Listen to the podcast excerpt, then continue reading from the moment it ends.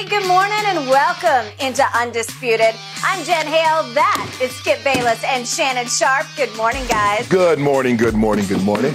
Yeah, it's tough time for poor LeBron James. He's stuck with Russ. And now his own son is upstaging him. He's like, We're take- not- took over the whole night. There's no such thing as being stuck with someone. Really? There's always an out. Well, you're stuck with me.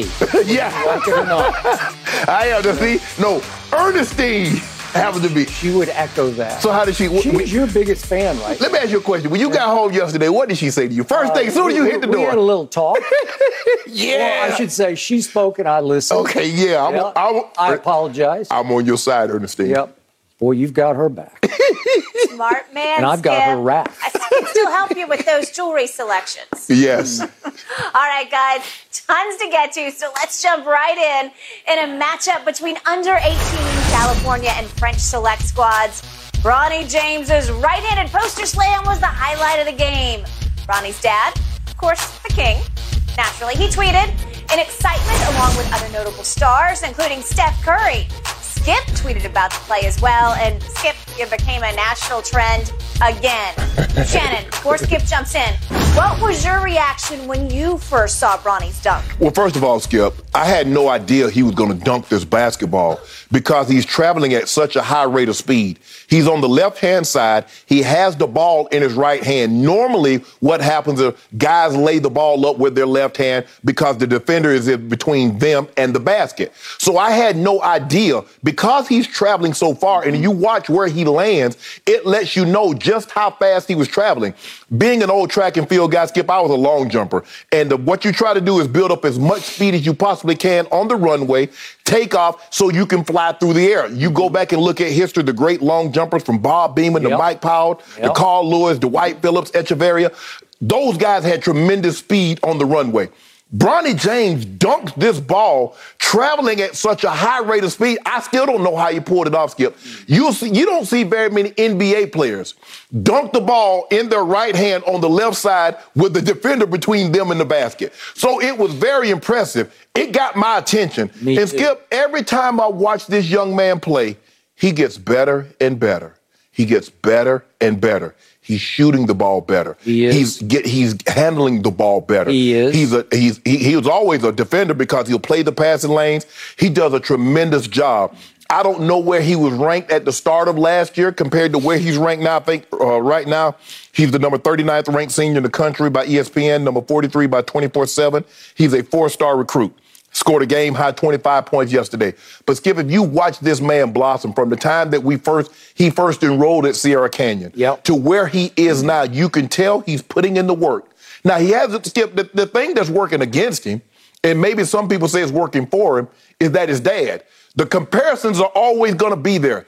Have, having a son and knowing what my son went through, because every time he didn't do something, your dad would have done that. Your dad could have made that play. You're not as fast as your dad. You're not as big as your dad. You're not as good as your dad. What, what do we give Bronny? Six three? Yeah, that's what they list him as, six three. All right, But ahead. Skip, and I think that's also if he was six eight and was being able to do this now. Agreed. Because if you look at Allen Iverson, Allen Iverson six six is different than Allen Iverson at six one. LeBron James happened to be six nine and extremely athletic. Yep. Athletic six one guys don't get the attention that an athletic six nine guy get. Mm-hmm. So LeBron, so Bronny, uh, uh, LeBron James Jr. Bronny, that was an un- unbelievable display of athleticism. Skip, I had no idea. I just thought he was going to lay the ball up, and I'm saying, well, if he's going that fast, it's still laying the ball up when you're traveling that fast. It's going to carry him pretty hard off the backboard. So I, he was between a rock and a hard place, and I believe he did the only thing that he could do is that he dunked it. And I think he caught him. He caught the world by surprise. He damn sure caught me by surprise, Skip, because I still don't, I still don't know how, at that rate of speed, the ball in his right hand, he was able to pick the ball up and get it over the defender into the basket on an outstanding play. You won't see very many NBA players dunk the ball like that between with a defender between them and the basket going at that rate of speed. Okay. I agree with every word you just uttered. Now, I'm going to step back before I focus just on the dunk. And I'm going to say, for the record, I have always been extremely positive when it comes to Bronny James. Yes. In, in large part, in the biggest picture because he th- this young man has always stood so strong underneath the burden of the name he was given. yeah. LeBron James, LeBron Raymond James, named him Junior. LeBron Raymond James junior Mm-hmm. Listen, it, it's it's the ultimate burden to put on your Yeah. firstborn, and this young man has stood so strong underneath it that it appears that he is unfazed by it. Yeah. Do you sense that? I mean, I I'm do. not that close to the I do. situation, but from a distance, I don't. It, it, it doesn't appear to to bother him, distract him No. Irritate him. He he always seems very even keel with it. Skip, you remember on the Shop when LeBron was having the discussion, he asked him, he said, Well, what do you want to do with this? He said, I want to make my, want, I want my own name. I want to make my own thing. He says, Okay, let's get it. Okay. Well, at least he is brawny, so Yes. it took on a whole different And. LeBron said he changed his name. Yeah. He's the one that started calling himself Bronny and not LeBron Jr. Okay. Now, I've also been very impressed with this young man's basketball progress because I'm with you. Every time I see a highlight or an extended reel of him, Yes. I say, he's getting better. Yes. He has his father's gift for seeing it before it happens Right. and distributing the basketball. He looks to be a little better outside shooter than his father Yes. is, just a little bit better Or at least at that age. at that age. And yet, this play took my breath away because I saw some athletic ability that I see more in Bryce than I see in Bronny. Mm-hmm. Bryce seems to have more of LeBron's explosive athleticism, but Bryce has been a late bloomer. I've been very positive about Bryce. Okay, so it shocked me last night when my tweet exploded because I, I wasn't criticizing Bronny. I was merely commenting on a young man who is going to be a focal point for this show and everybody else mm-hmm. from this point forward because I'm going to remind everybody Bronny is almost 18 years of age. Yes. And I'm going to remind everybody that Bronny is going into his senior year and that we constantly discuss on this show in two years, will he be good enough to play alongside his father Right. in his father's year 22nd. 22? Year 22. Will Bronny be good enough to be a first round pick or a second round pick at 6'3 ish? I don't know. Could he grow to 6'4? Maybe. Maybe. But usually by this age, wouldn't you agree this is about it? Right. Wouldn't you say 6'3 is probably Uh, going to be the unless you're? Anthony Davis Well, he David Rob- or. David Yeah, Robinson. that took off. Yeah. Okay. So the, the point is, when when this took off, I, I look back at my tweet and I said, I didn't intend this as criticism. I, I intended it as a commentary Right. on what I saw because I said, Hey, Bronny, this is my tweet. Impressive. But your dad would have dunked it left handed. His dad is ambidextrous. Right.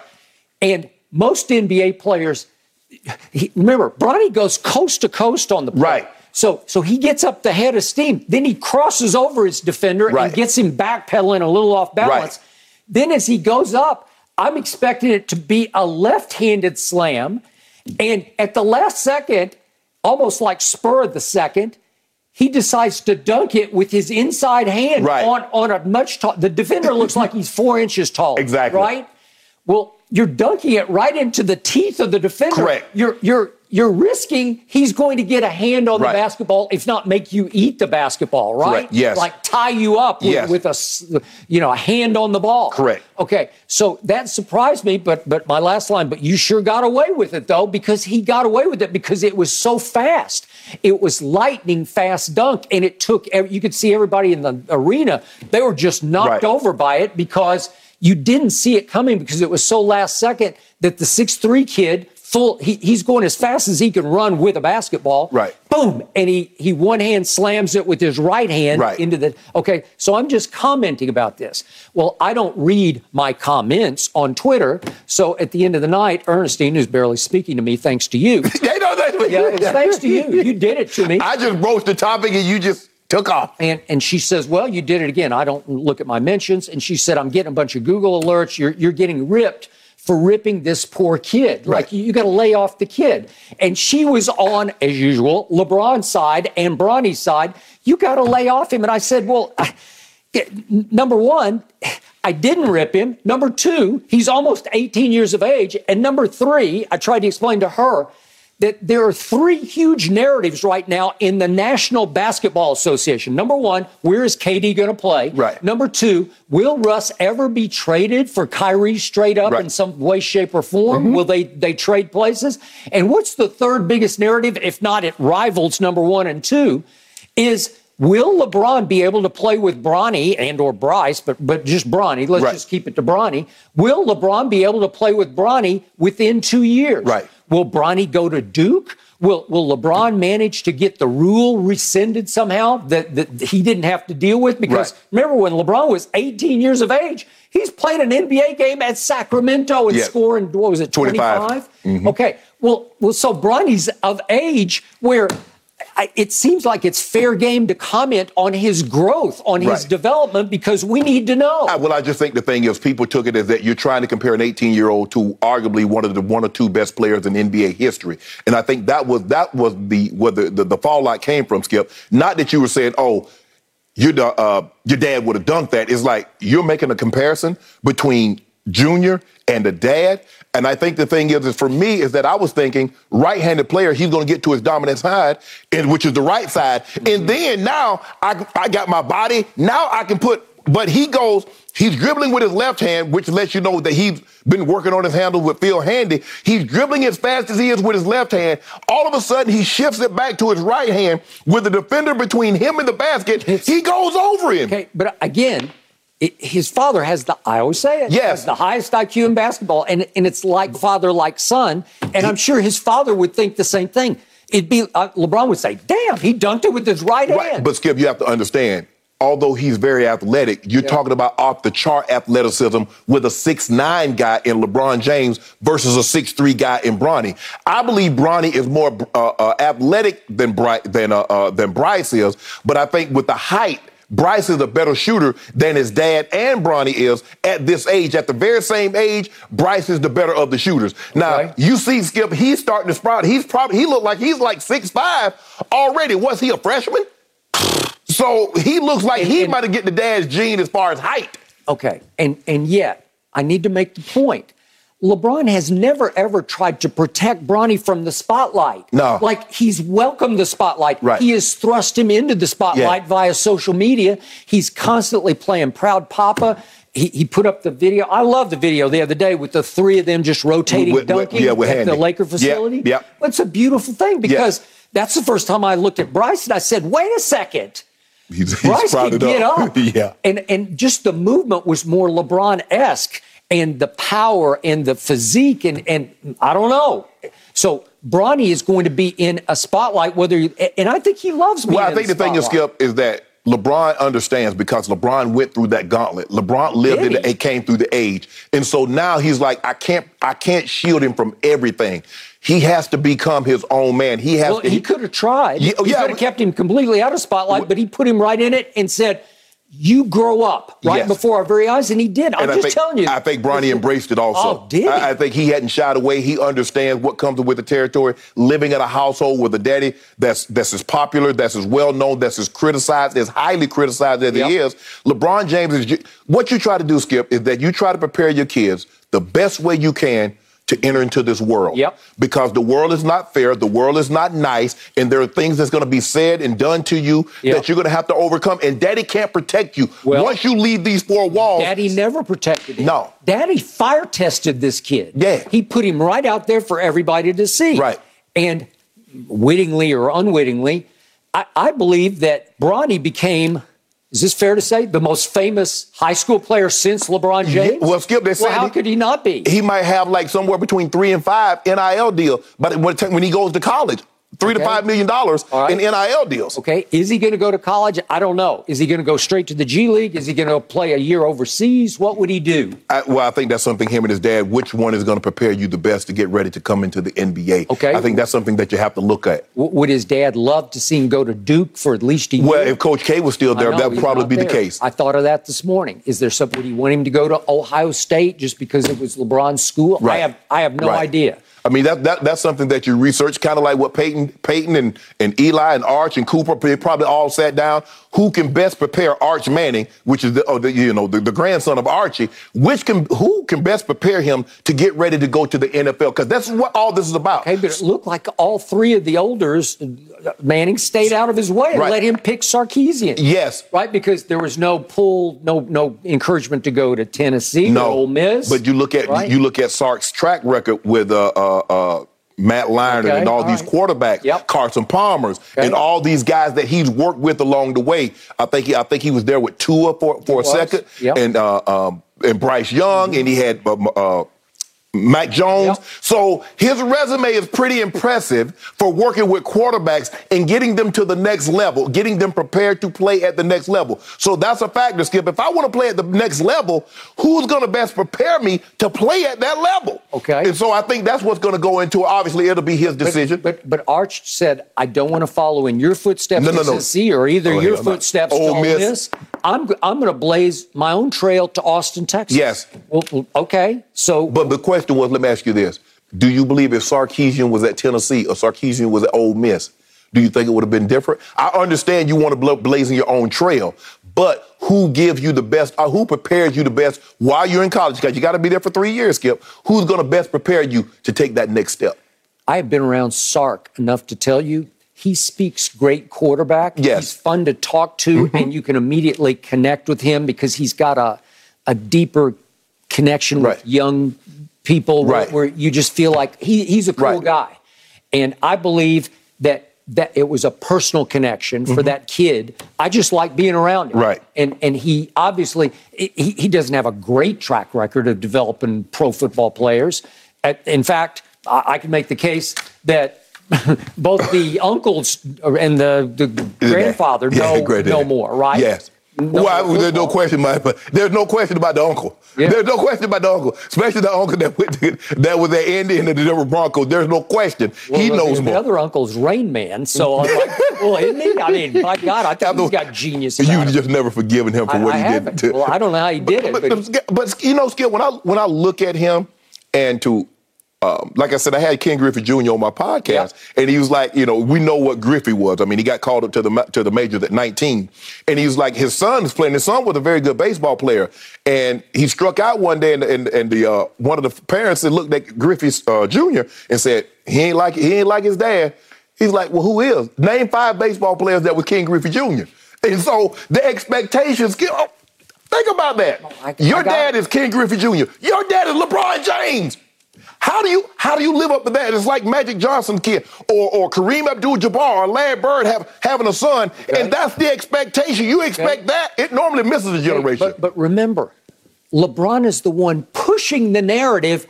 I want to play with yes. my son in the NBA. So it heaps pressure, like completely unfair pressure yes. on this young man to live up to that narrative because isn't that his father's fondest dream is to, yeah. to finish playing with Bronny? Because it's such a unique situation. It's only been done in baseball with Ken Griffey Jr. and Ken Griffey Sr. I think the Howes, maybe maybe that yeah, happened. You brought it up. Yeah. I, am not, I'm not really I'm sure. Not sure. I, th- I, think maybe skip maybe an exhibition or something and, and they, they played together, maybe something like that. But what's the likelihood of us seeing another situation where a father son in NBA play alongside each other. I don't know. I mean, could Tom stay around long enough to, for his, his son? To, yeah, because you basically have to have a child at about 19, 18, 19, and you'd have to stay around for that length of time. Probably more common in baseball, Skip, because if you're really good, you can get down and come right back up to the minors or, or, or, you know, if you're good, I mean, because what Griffey did, he didn't even go to college. Yeah. He went down to the minors, and boom, he was back up, and his dad, they made a situation, I, and they got an opportunity to play together.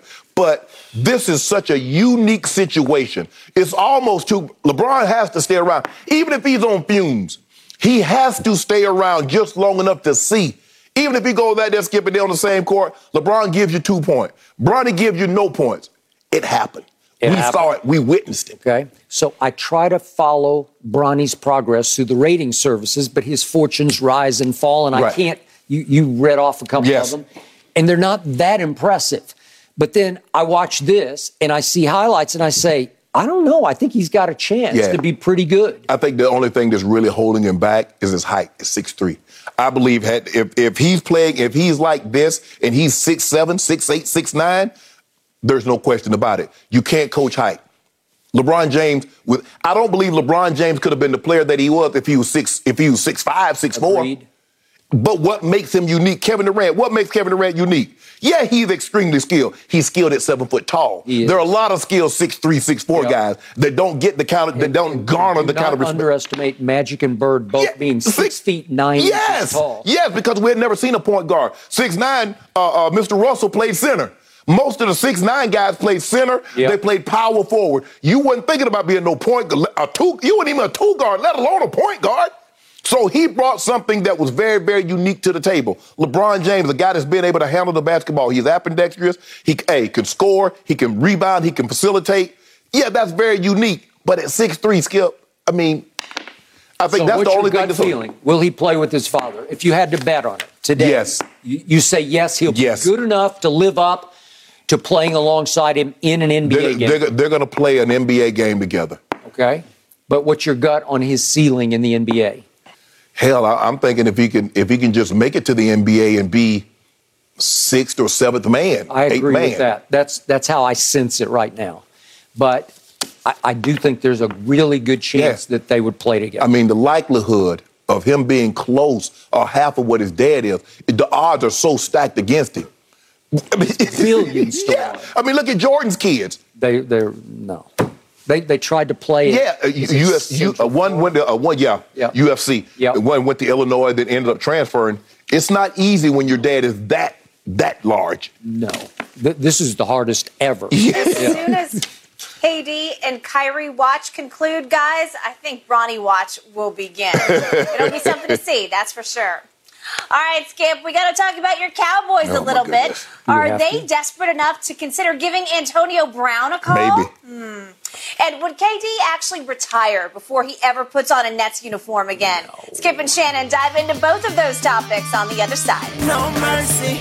When it comes to travel, we all know that feeling of wanting to escape to our happy place, whether it's hitting the beach, the ski slopes, or just kicking it with your crew in a tropical paradise. And Priceline wants you to get there and be very happy with a happy price. So you never have to miss a trip. Let me tell you, Priceline has got your back to make it all happen. My happy place is Cabo San Lucas, Mexico. Picture this crystal clear waters, golden sands, and sun shining down on you like it's your personal spotlight. That's right. Cabo is my ultimate happy place. And you know what makes it even better? Priceline's VIP family feature. You heard it from me. That's right. VIP treatment for you and your squad. Imagine being with your crew, soaking up the sun and living your best life. And while scoring deals up to five times faster, it's like scoring a game winning touchdown on vacation. Now, who am I taking with me to Cabo? To that epic trip, that adventure? My boys, my ride or dies, my crew, ones who've been there through thick and thin from the beginning to the end. I'm not taking any kids, no kids, just me and the boys living it up. So what are you waiting for? Download the Priceline app today and save up to 60% off select hotels and go to your favorite happy price with Priceline. Make some memories that'll last a lifetime. Cabo ain't ready for me or us, but we're ready for Cabo. Thanks to Priceline, the real MVP of travel. This episode is sponsored by BetterHelp because your mental well being matters. A lot of us spend our lives wishing we had more time. The question is time for what? If time was unlimited, how would you use it? The best way to squeeze that special thing into your schedule is to know what's important to you and make it a priority. Therapy can help you find what matters to you so you can do more of it.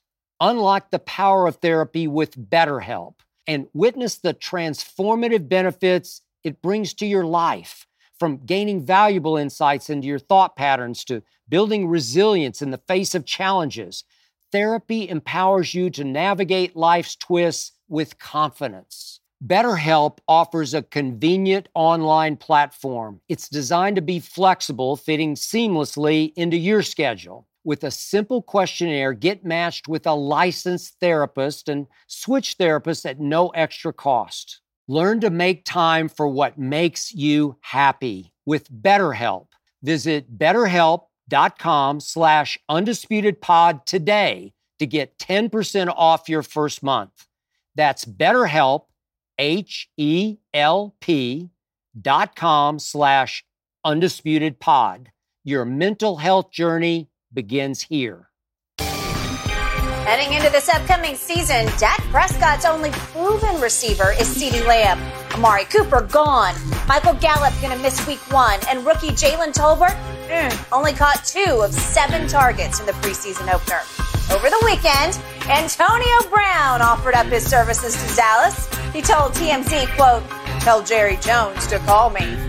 Shannon, we've been turning this situation over. Can you see Jerry actually taking a shot on AB? Hell no. I thought AB was retired. Did, wasn't he retired? Remember, he put that thing out that, you know, his greatest regret is the yada, yada, yada. I thought, hold on, wait a minute. What about that surgery? Skip, what about the surgery that his agent said that he needed immediately? Career threatening ankle injury. What about what AB said? I'm not having surgery till I sign with a team. What team would be stupid enough to sign Antonio Brown and then him have surgery? I mean, I'm just trying. Does he realize that, like, there's recording and mechanism now that when you say things, we can go back and. AB, you said you and your agent said you needed surgery immediately, that it was career threatening. You said you weren't having surgery unless you side with a team. When you side with a team, that's when you have surgery. You just said three, four days ago you were retiring. This is what I know about Antonio Brown, Skip. He's been on four teams: the Steelers, the Raiders, the Patriots, and the Bucs. And it's ended horribly.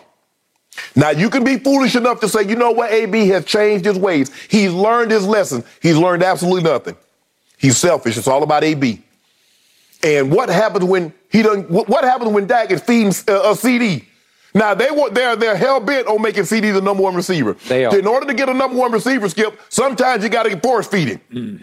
and that's what they're looking to do with CeeDee. So how's AB gonna handle that?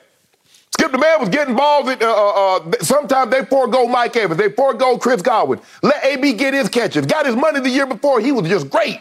Now all of a sudden he didn't get his catches, and he starts bucking. Yep. Why would Jerry bring that into this situation? The last thing you want is a terrible teammate. He's an awful teammate. I don't care what anybody, I don't care how immensely talented he was. He's a terrible teammate. It's all about him. And when you play team sport, it can't be all about you. If you want it to be all about you, play golf, play tennis, play a sport where it's all about you. If you don't like the way something, smash your racket like a John McEnroe or a Kyrgios. Mm-hmm. Do that.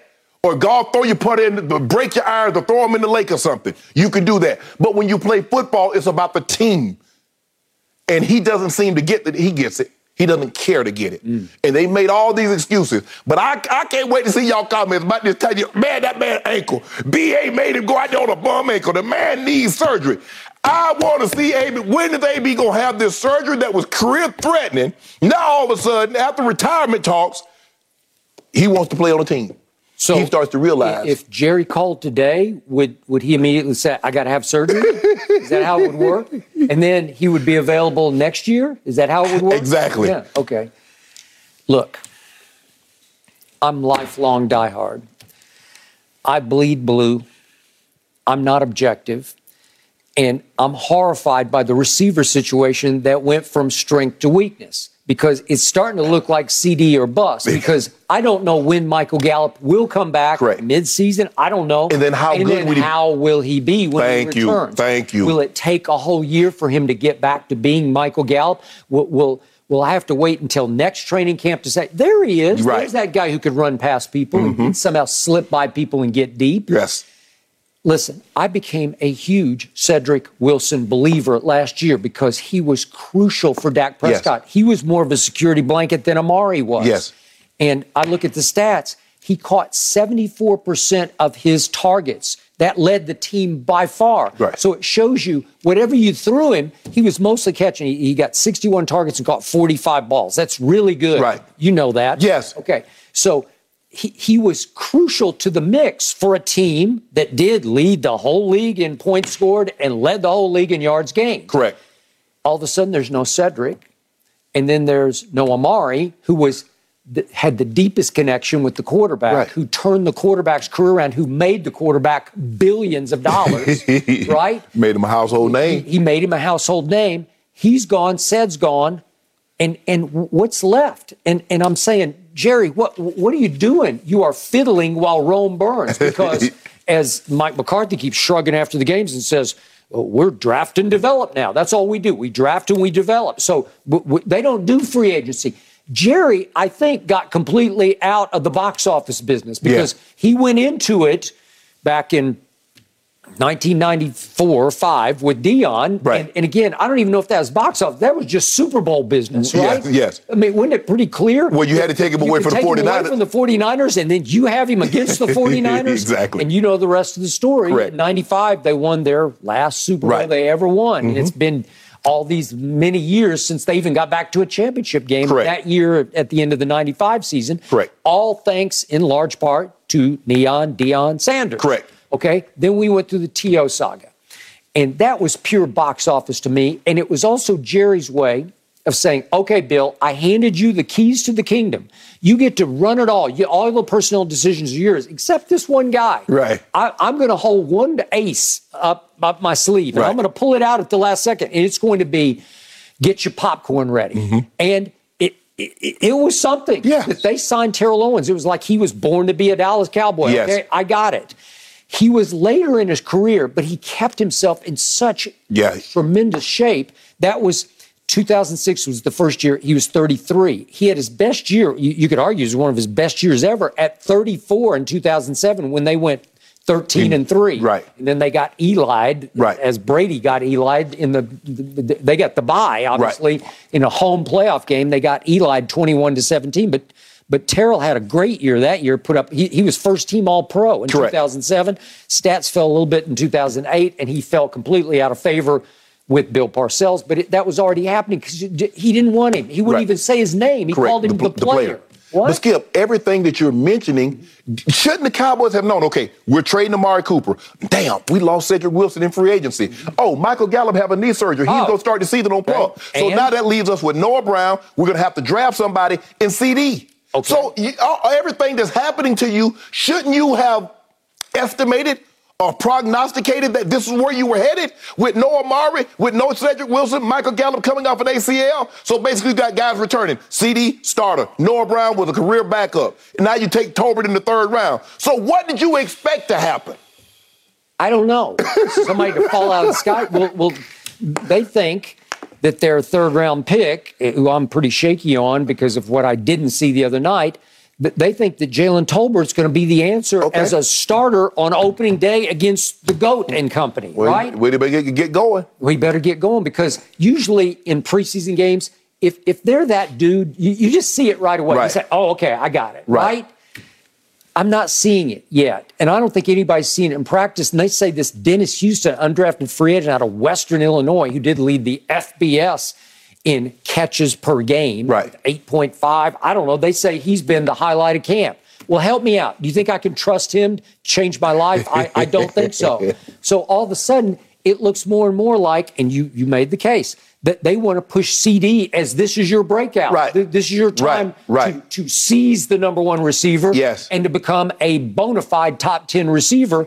And it's starting to feel like it was for Jalen Hurts back in days watching my Oklahoma Sooners when it was CeeDee or bust. Yeah. Because you've done nothing. So there's still all these other more viable names out there. I'm, I'm a big fan of Emmanuel Sanders. I am because also. all he does is just he just catches passes. Yes. Wherever he goes, good stuff happens. And I've been around him, and I love. Have you have you been around Yes. him a little bit? Yeah, yeah. He, he's he's got high character, Yeah. high quality. He knows how to play. Right. He's a he went to SMU, so he's a Dallas. Has Dallas connections, Mm-hmm. and that's where I would go right now. And he's just sitting there. Right. I don't know how much money you'd have to give him.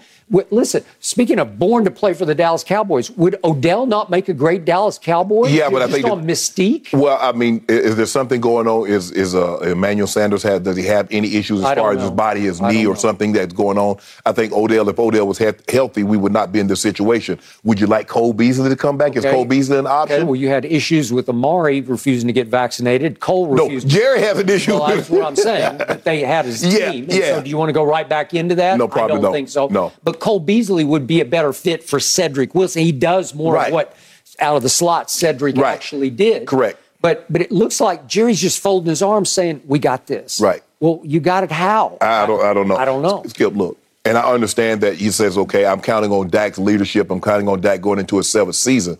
But Dak, the moment that the offense shifted, and Zeke was no more the primary option, Dak hadn't been the same guy. You look at Dak when Zeke was running, and the play action, and how that thing looked compared Agreed. to now. And you, you had three Hall of Hall Fame, of Fame linemen who were on the downside prime. of their they, they were in their prime then, Yeah. though, Skip. They were. Right. Mm-hmm. Uh, Tyron Smith was sensational. Zack Martin is still Zack Martin, but he's not quite as dominant as he once was. And Frederick in, at, the, at the middle position, and they haven't been able to run the ball since that center retired because of his illness. They have not been the same. Okay. So look, in in the best case scenario, would I like to have a healthy, happy AB in the slot? Well, sure I would, but I'm talking about five years ago or seven years ago. He'll destroy your locker room. He would destroy unless you got Tom Brady at quarterback. He turned on Tom. He finally did, but Tom got a Super Bowl. Yeah, he got one it. year out of it. He did. He got a great did every did everything right. Let the man stay in his house. Was was nothing but accommodating to him. Spoke in glowing terms. The one the, the one hand that I didn't think you would bite was the hand that fed you about six million dollars because of what you got to sign and your, your incentives. I'm like, I'm never turning on Tom. I don't care what they say. I don't care what they do. Tom's my guy. Tom need, hey, Tom needs me. Skip, there have been time I've been injured, and, and John Elway would come to seven, would come to me, hey, T, I need you to, hey, okay, let's ride out. I, I can't let this man, this man believed in me. This man gave me opportunities when I know I was a young receiver. He believed in me. I'm coming to you. I'm coming to you, 82. I mean, 84. I'm coming to you. I was 81 at the time. Yep. Hey, I'm gonna give you a look. Okay, I'm gonna go make a play. So I'm never turning on him. AB turned on that man. He turned on him. So what's he gonna do to Skip? What's he gonna if, if he turned on the guy when no one else would throw him a life preserver? Tom Brady throwed it. Not only did he throw it, he pulled his butt in like he was in the Coast Guard. If he turned on him, what the hell he gonna do with that? He's turned on every everybody. So what's he gonna do? disaster would strike? Would Jerry be intrigued by the box office? The, the problem with my Cowboys is that all of a sudden, the Dallas Cowboys became the most valuable team in the whole world. Right. Not, not just in the United States, in Yeah. the whole world. Yeah. Above all the soccer teams. Yep. Right? Yeah. Well, well, now Jerry sits back and says, I, I got this, right? But Are they not still the biggest TV draw in s- sports? They they are. Skip, you know, Jerry says, you know, we kind of, you know, they're trying to clean up their act. They kind of get away from trying some of the. Because once upon a time, Jerry didn't care. Nope. If you could help that joker win, as a matter of fact, he might come down there and post your bond. Hey. But he, Those, he those 90s teams, you want to talk about some hell raising? But you- some hell raised. but you know those Cowboys of the 70s and 80s Oh. Ah. were worse than the Well, way Cowboys. beyond. I know because I wrote books about them. I know. I know. There, there's a long legacy of hell raising and Yes. law breaking Yes. In the Dallas Cowboy organization, but but they've, to your point, they're clean jeans. Yeah. they they're kind of. I mean, that's the thing. People just think, oh, it was just the 90s. Mm-mm. No. Go back and look at the 70s and 80s. Oh my lord! Oh, it was worse. yeah, absolutely. The transgressions were deeper. Yeah. and uglier. Yeah. Go read about the Rafael Septién story. Yeah. Well, thank you. I could go. on. yeah, there, Lance there- Rinson? yeah, there, there, there- there's a lot of those skills. But I, I'm not touching AB. I've seen, I've seen. It doesn't get any better. and by the way, his track record isn't exactly clean. there, it doesn't get any better Yep. than what he had it in Tampa. Mm-hmm. You're winning. You got a quarterback that can distribute the bas- football, can keep everybody happy. Yep. You're gonna go to you're gonna go to the playoffs. You're gonna get an opportunity to get to the Super Bowl. More than likely, more times than not, you're gonna go to the Super Bowl. Mm. And he blew that up. So he says to TMZ, AB says, tell Jerry Jones to call me. Uh, I'm telling Jerry, don't. don't call. And consider that you said you don't want him. Yeah. It must be it must be bad. Because you you know you you you don't adopted that cowboy philosophy. I understand he's bad, but I want to win. Well, I, I do. And this is starting to feel pretty desperate to me because Jalen Tolbert's not exactly rocking my my world here. I, I just think the thing is, Skip, he's a, he's a little apprehensive. Yeah. He has he needs to develop some confidence and know what he's what he's doing. Once he develops the confidence and know what he's doing, mm. we can see if, if does he just not have the ability or he's just unsure where he's supposed to be. Well, he to said he wanted to come help change the culture in Dallas. And the other night, he starts off by false starting. And I thought, no, he's going to become part of the culture. Right? Thank you. Gentlemen, a lot of pressure on CeeDee Lamb, but also on Dak Prescott to try and Yeah. elevate those new young receivers. Hmm. All right, guys, let's jump into the latest with this KD saga. According to Marc Stein, an NBA executive was hearing that KD was more apt to retire than play for the Nets again. Well, KD went on Twitter to shoot down that notion. He tweeted, quote, I know most people will believe unnamed sources over me, but if it's anyone out there that'll listen, I don't plan on retiring anytime soon. Durant goes on to say the whole situation is, quote, comical. Shannon, it is a soap opera. What is going on here? Well, it's a bad look. KD, this was a two part question. There's also an unnamed source that said KD said either Sean Marks and Steve Nash go or I go. Now, he could have answered that also because he was quick to say the unnamed source. I'm not retiring, but I deal with a two part question. That- that's that's a good point. yeah, I, I wonder why. He, He, didn't address that. Exactly. So I wonder what the unnamed source. So the unnamed source was wrong in this situation, but uh-huh. right in the other. Skip, I don't believe that Kevin Durant's going to retire. I believe he's trying to make it as uncomfortable as he possibly can on the Brooklyn Nets so they can get them the hell up out of town. He's made it abundantly clear. I don't, and I think Joe Tsai has, has, has checked him. These guys ain't going anywhere. The problem was that we gave you gave you and Kyrie too much control to begin with. You wanted Steve Nash, we got him. You wanted uh, Patty Mills, we got him. You wanted a Blake Griffin, you wanted a James Harden trade, you wanted LaMarcus Aldridge. We got, we got, we got, we got. And what have we got to, to show for it? One series win. Deliver us a championship. That's what we want. You said you want all this credit. He talks about he, you know, he we want credit for what transpired in Golden State. Okay. You you get credit for what's going on in Brooklyn too now. See, you just can't have the good a lot of times at, at having been one. We want credit for the good. But when the bad come along, that ain't me. I ain't got nothing to do. I just want to hoop. Just let me hoop. Yep. You don't make these kinds of demands without having a level of control within that organization. Skip, somebody that works in security ain't finna go up to Shanks and say, I want this, this, and this, or else I'm leaving. you got to have some level of control. You got to have some level of, of, of, of voice to make you like, damn, you tell the owner, and I can imagine going in there kicking my feet up on the man's desk and say this, this, and this is what it needs to be. Mm. This makes KD look bad because for the longest time he's been able to re- remain unscathed by the criticism that LeBron has gotten. Because all he wanted to do was hoop. And anytime something happened, well, KD just hooping. KD's not like LeBron. He's not the de facto GM. But see, anytime that you want to build something, you see what happened when Golden State, it was already established. That was already built. Bob Myers, Joe Lacob, Lacob gave Bob Myers to Steve Kerr. They had a culture there. Started by Mark Jackson, fostered and uh, uh, grew fruit under Steve Kerr. Kevin Durant says, I want to go. You know what? I want to build something. Well, in order for him to build something, what do you have to do, Skip? You got to get dirty. Okay, let me get to work. Well, this is what I need. Let me get my coach in here. Kind of like LeBron when he went back to Cleveland. What did he do, Skip? I need I need a, a K Love. Okay, I'll take JR. I need this. I need that. He built that. Give me Channing. Give me Channing Frye. Give me Richard Jefferson. Okay, he gets the credit. Things didn't go well. He got the blame. Kevin Durant wanted to build something, but when it didn't go come to fruition, it's Steve Kerr's, it's uh, uh, uh, uh, uh, Nash's fault. It's Sean Mark's fault. You see what he tried to do? I do. He took, he built it, and when it didn't, and when it crumbled, ain't on me, bro. I just hoop. Nah, bro. We can't let you go with that one. We know you had a large say in, Steve, in uh, Steve Nash coming. We know you had a say in James Harden and all those other pieces that came along. This is a bad look for him, Skip, and it's looking worse. Okay, I'm going to start with this, and I get everything you just said. Fair, smart criticism of my guy, Kevin Durant, who I still believe is the best player on the planet. But he's not acting like it off the floor. Okay, biggest picture, step back perspective. I've said this many times. This is the thinnest skinned superstar I have ever closely observed. And yet, he can be so self destructively defensive on social media because he, he, he, hits sin fast. Like, fire back, fire back.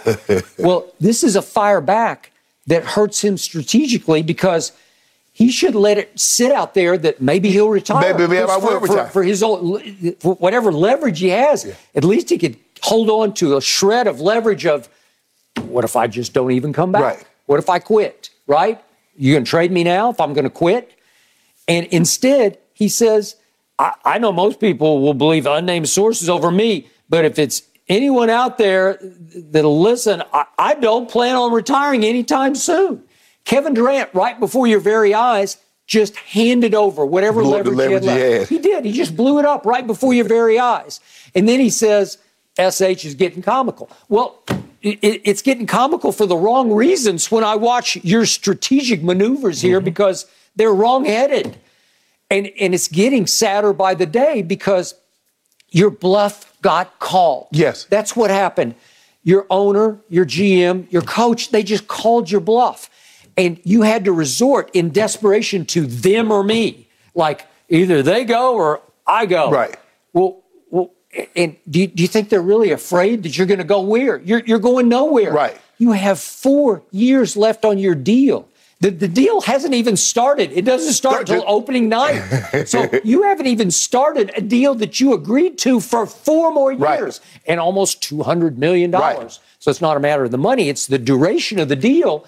Well, the, the league is finally putting its foot down saying, no, you can't Bigfoot your way out of one situation Get to just another. because you've fallen apart with the you, the guy who used to be your bestie, Kyrie. I think they've fallen completely apart, and this wouldn't be happening. Yeah, but, but Skip, uh, you know, you look you look at over the last week or so, he's been all over the place with James Harden at tra- attending Travis Scott's Yep. concerts. Yep. Considering how their relationship now, when the All Star game was being selected, Kevin Durant wouldn't even take James Harden. Well, and what about him and Draymond? Yeah. Draymond reportedly called him the B word on the bench at Clippers. Right. And the next thing I know, they're hugging each other at the Olympics. right? So look, I agree with you. The leverage is I don't know who this unnamed source is, but that is a possibility. I just might. I just might. I mean, that's the only leverage you got left, and you just gave it right back to Joe Tsai. But guess what? Joe Tsai said, "Well, when you decide to come back, I'm still gonna have your rights." Right. Because the, the, the, it's it's like anything, Skip. You can retire, but guess what? When you come back, I still got it right because you hadn't even started to fulfill your obligation on the contract. I gave you four years at 194.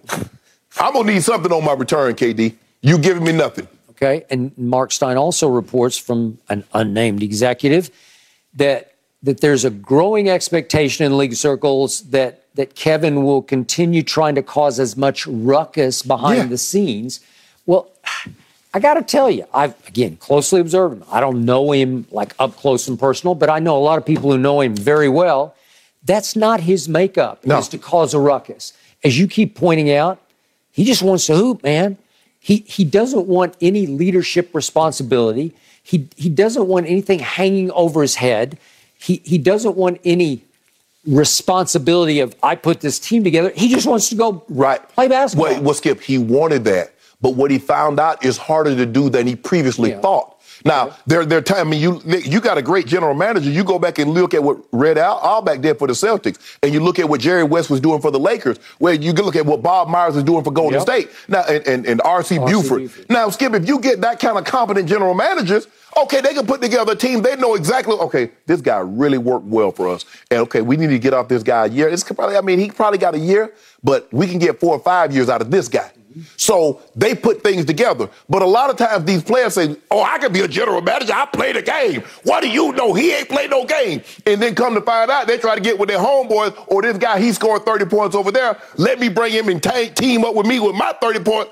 Oh, we got a dynamic duo. Uh, what happens? see Michael Jordan in Chicago, see him in Charlotte. Go ahead. And so, or, or, or uh, uh, the Wizard, you know, he wanted all his guys with the Yeah. Washington. No, it doesn't work like work. that. Okay. And so Kevin Durant is finding out it's a lot harder to put a team together and to go out there and compete and win a championship than he previously thought. And now, once he put this team together and it's not do going as well as he thought, Well, I need Sean Marks to go. I need Steve Nash. That's why we ain't done it because Steve Nash. I said it before, Skip. I said, that's man, this is a pressure cooker situ- situation for a first year head coach with the expectations. You going with a first year head coach? Yep. I'm like, okay. KD signed off on him. And you blew the team up to get James Harden with Dinwiddie, your, your depth with Dinwiddie, Levert, Jarrett Allen. You did? That's on you, KD. Bro, own that. Own that. Don't run away from it. Ain't no unnamed source. Ain't no no uh, uh, social media. You did that. They're not blowing up that team without your blessing. Okay, bottom line, this is where you and I part ways. I believe with all my heart and soul, Kevin Durant will be a Brooklyn Net for the duration of this coming basketball season, whether he likes it or not. And I believe he will come to like it, and he's going to have to figure out a way to rebuild some kind of bridge to Kyrie, whether he likes it or not. And I think he's fully capable because he's childlike in his friendships where. Yeah. I hate you. I love you. I hate you. I love Right. you. You see it happen. Yes. And, and so it will not surprise me. In fact, I, I would predict that he and Kyrie will be thick as thieves again at some point. Skip, soon. they ain't got no Christmas Day game. I think the NBA think they're gonna be gone because they ain't Maybe. get, they would they, at least they would get they would have given at least given Brooklyn with those two stars Yep. a no game on Christmas Day. Well, maybe they just had to hedge a bet and, and Yeah. worry they might not be there. True. But that's a fair, also good point. You're you're hot today. I don't know what got into it. Did you sleep better last night? I slept okay. You know, got a lot of stuff on my mind, but I slept okay. Okay, Well, after your beatdown yesterday. No, no, no, you no, no, no. That okay. I got Oh, this. who got who got in trouble? No, I got you in trouble. I got you in trouble. I won you. You know what? You flim flam me right into trouble. I did. I did. I knew because I. I, I I knew that you could not resist. I knew it. I've never seen anything like my wife sends me a clip during the show of Shannon Sharpe proposing a, a, a choice to me, a Kevin Durant like choice. And I, I, look at the clip during one of our breaks, and I, I, I wrote her back. I, I know what he said. I was sitting across from him. He said it to me. I actually was part of the show. She acted like I didn't see this. And she said, her, her, her uh, text underneath was, Shannon Sharpe hit the nail on the head that you would choose Hazel and your Corvette over me, such as Sean Marks and Steve Nash. Right. Over, right? Yeah. Okay. So couldn't you believe- got I-. I couldn't believe you, it. You bamboozled me. I felt I felt bad. Yep. Actually, I started to follow you home because I know she was at the gate waiting on you. She was waiting for me. Uh, it, it was a rough day, but I, I think we're okay. No, no, no, no. She is now your biggest I- fan. She's LeBron's biggest fan. She's Bronny's biggest defender. I got it rough at home, man. I'm thinking there's a, a, a dinner, maybe a nice piece of jewelry, and maybe a trip in Ernestine's mm. future. well, there's no trip in her future. She's going nowhere. I don't have to worry about the trip. The jewelry, yes. Yeah. The dinner, yes. Yes. As long as it's outside. You two are going to have to get your guy code rule straightened out before this season starts. This KD saga, it's like a train wreck you can't take your eyes off of, right? He's been working out with Jayson Tatum, James Harden. Whew, we'll have to see, wait and see how this all ends up. All right, let's get back to your Cowboys. Yeah. Could Dak actually pursue a reality TV series Oh, I hope after his latest commercial? Uh, no. That is an interesting topic. Stick around. That's coming up next on Undisputed. No mercy. Dak Prescott appears in a new DirecTV commercial with fellow cowboy CeeDee Lamb. He stars from The Real Housewives as well. Dak mentioned he'd be good in a reality series of his own, saying, quote, I don't like to necessarily script things or more just be who I am in roles. So I think it'd be fun. That is an intriguing possibility. Shannon, what's your biggest takeaway from this commercial? Well, first of all, Dak, you're in a reality show, the Dallas Cowboys. That is correct. That's I the agree. biggest. That's the biggest reality show I in agree. sports Touche. in, in America. Skip, It is. I'm not surprised that a quarterback for the Dallas Cowboys, the most valuable, the most popular franchise uh, in all of sports, uh, has national commercials. We saw Tony Romo have a lot of national. Com- Turn this off. Sit right here. Sorry Yep. about that. Sorry about that, people at home. I know y'all could hear that also. I'm not surprised considering that Tony Romo had a number of national spots. Never won an MVP, never won a Super Bowl. That's one of the biggest perks about being quarterback for the Dallas Cowboys is that you're able to parlay that position and turn it into a lot of monetary success off the field Mm-hmm. because everybody knows that star. That's the quarterback of the team with the star on the helmet. That's the quarterback of the Dallas Cowboys. And Dak has done a great job. Had the Dannon spot. He had a lot of uh, uh, a bed where he'd sleep. I don't forget the name of the uh, the, the, the spot, but a mattress. Um, so he's done very very well. I, the acting leaves, uh, you know, a lot to be desired. I thought he and CeeDee was just average in, in acting. Yeah. Uh, they had a little spot in there with where CeeDee said, "That's my quarterback." Make a little spoof of what the the, the TO Mm-hmm. Comment, the TO, yep. the TO comment. Yeah. But Skip, I'm not surprised by any of this. Um, you know, the Cowboys are. We know what they represent as far as eyeballs, uh, and so what team, what sponsors and, and, and brands try to do Yep. is try to. T- Piggyback off someone that's having a lot of success. You see the Aaron Rodgers getting spots. You see Patrick Mahomes doing do a lot of spots. But there's something about the Cowboys. Tom Brady. I just could imagine if Tom Brady had had the success um, in Dallas that he had in New England, Lord have mercy. Tom Brady would be a billionaire. He would be. Tom Brady would be a billionaire. Tom Brady would own half. He would own half of Dallas. W- To win, to get to the Super Bowl that many times, and to win that many in Dallas, Tom Brady would probably be doing 100, 150 million dollars off the field. Agreed. but It's what it is. it is it's the, it's, the, it's, the, it's the, the most famous position in sports, and it's on the biggest team in sports. Voila, ka-ching. I, I used to say maybe Yankee shortstop or Yankee something, but now it's cowboy quarterback Yeah, yeah. is the essence of heroic performance. Right. It's, it's the, two of the highest paid, if not the two highest paid football analysts are Tony Romo and Troy Aikman. At least Troy's got three rings.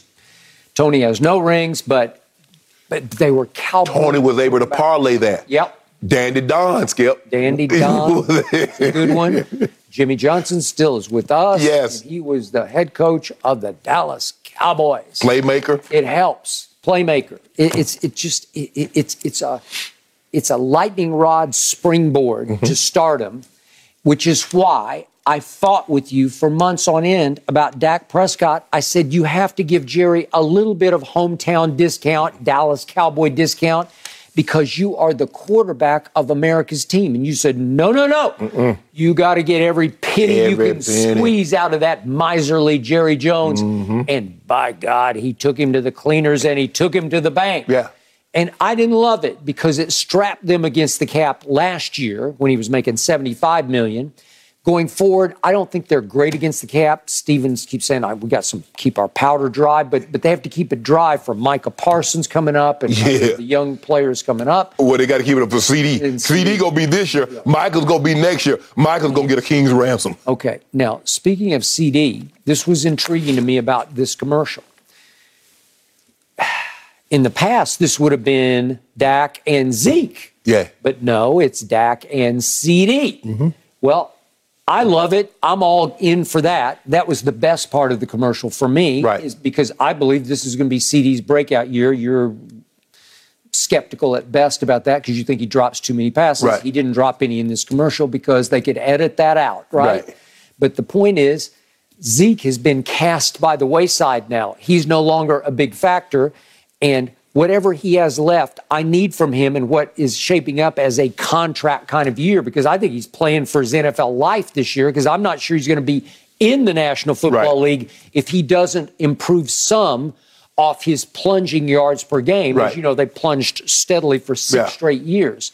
So that was telling to me that it was Dak to CeeDee, not Dak handing to Zeke. Right. Okay.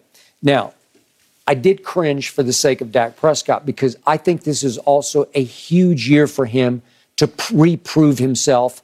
I'll, I'll just say to me, I, I think to Cowboy Nation, I think there's a lot of skepticism about him. Yeah, All I know for sure is that when he was healthy in 2019, when he bet on himself against Jerry Jones, he had those three fireworks games to start off the season against three bad teams. And then he goes 13 games over which he was ranked 15th, graded 15th by Pro Football Focus. He was just a mediocre quarterback and had he struggled on the road and they went 5 and 8 in the last 13 games and then He obviously got hurt the next year, but then last year, down the stretch, I, am sorry, these QBRs, they, they, they don't fly for, for America's team because against your Denver Broncos, he had a QBR of 19 on a scale of 0 to 100. At Kansas City, a 9. Las Vegas on Thanksgiving at home stunk it up in overtime. His QBR was under 50. It was 43. And then against San Francisco, his QBR was 27. It, he, he faded and failed down the stretch right. for two, the, the last two full seasons he's played, he has faded. Yeah. And, and I can't defend it. I can't really explain it. I, I don't get it, but I don't love seeing him in commercials now because I don't think he's earned it. What, what has earned it is America's team is yeah. It, right? Yeah. Just the stature of that, but he hasn't earned it on the football field. So I, I don't want to see him in commercials because I'd, I'd, rather see him focused on trying to get back to being Dak Prescott. Yeah, again. and I think the thing is, Skip, you know, he said he'd like to do, he could possibly do a reality show. You do a reality show and you subject yourself to criticism by playing the quarterback position. So us and other people that do this for a living, we get to critique you. Now, when you open your private life up, now that's a whole different type of critique. Yep. And criticism that's going to come along with that. You don't like criticism when you play bad. Can you? Oh man, can you see how Dak's talking to his girlfriend? Did you see what Dak did? Did you see Dak didn't wash the dishes? It just all that comes along. My my my my my my professional life is plays out on television. You can critique. He's terrible. He's not this. He's not that. Okay. But I'm gonna keep private. I'm gonna keep personal out of the prying eye because I know everybody it just wants to critique. I can't believe he said, I can't believe he did that. And that's what, you know, these reality shows, that's why a lot of them, they, they end up, they start out being engaged or, or happily or dating or, or married. And before it's all done with rap, the relationship is a wrap. Because you look back like, he said that to me. He talked to me like that. And then you start reading those chats and everybody's saying all this and all that. Nah, I had an opportunity to do one. I'm like, nah, I'm good. do, do, do, do. With whom did you have an opportunity they, to do it? They wanted to do uh, uh, uh, a reality show about dating outside of your race. Oh, okay. And I was like, no. Mm. I'm too private of a person. I don't like cameras in my home. I don't like, I don't really let a whole lot of people in my home. Mm. So that is not going to happen because everybody got an opinion on how Shannon should be living his life. Mm. This is my life. Mm. I'm going to live it. Okay. You live yours. And I said exactly the same thing after Ernestine wrote her book and we were approached about doing a reality show at home. And I said, not on my watch. Yeah. Uh, yeah, yeah, yeah. I mean, nah, I, I'm just. Plus, I, I don't think we're very interesting. oh, I'm very, I'm very interesting. Are yeah. you? Oh, yeah, yeah, for sure. I think you're just a loner. You just stay at home. Uh, yeah, but the conversations that we have ah. was was is, is was very interesting. No, I let preface that by saying was, mm. no longer is. Mm. But uh, it, the, the conversations were because I, how do I say? I, I'm kind of different at home that I that I am here. Um, a lot of people that if you played with me in Denver, you played with me in, in, in, uh, in Baltimore or Savannah State, you kind of know how I am. Yep. And that's, you know, people I'm, yep. I'm comfortable with, Skip. You know, I can let my hair down. I'll be talking. Okay. I will too. Uh, or we'll be arguing about something. So that would fly. Yeah. I'm, sure. I'm not, I'm not, I'm not, I'm not much of an arguer. I'm not much of an arguer. You say, you know, you say you I think the thing is no, because I don't want people to know that I'm a terrible communicator. Mm. That's that's the biggest thing. I, and there's a, a reoccurring theme that I keep hearing in my relationship is that Shannon, you're poor at communicating. Mm. And I've I've come to the realization I'm a terrible communicator. Well, you're not on the show, so that's all that matters to me. right? Yeah, but you killing my relationships, man. I can't keep I no am. relationship. I am. I, I am because I'm obsessed, and I make you obsessed with the You show. do because they say, Shannon, everything is not a debate. It's not about this or that or this is better than this or that. You know, I'm saying this meal here, let's, let's eat this. But I, and you saying this is better than that. I need to have a, a, a, a line of communication. I'm going to get better at communicating. Okay. I, have prayed about it and I've Good. thought about it. Good. I'm going to get better at communicating. Not just with you, I, because you and I, we have, my sister called or my homeboys will call. Man, what's going on with you and Skip? Man, you and Skip got heated. I said, bro, it's TV. Me and Skip fine. I just say, hey, bro, what you got going on today, man? I'm going to get grab me a workout. Ernestine, we going to get mm-hmm. something to eat. I'm going home. We have that type of relationship. We get heated. Once that segment is over. I told you from the start, I take nothing from here home. No. I bring home here occasionally. Hey, first of all, I don't take anything from segment to segment. Yeah. Damn hole. Well, you I- can't. it's over. Once we do the A, once we get to the B, I don't forgot about A.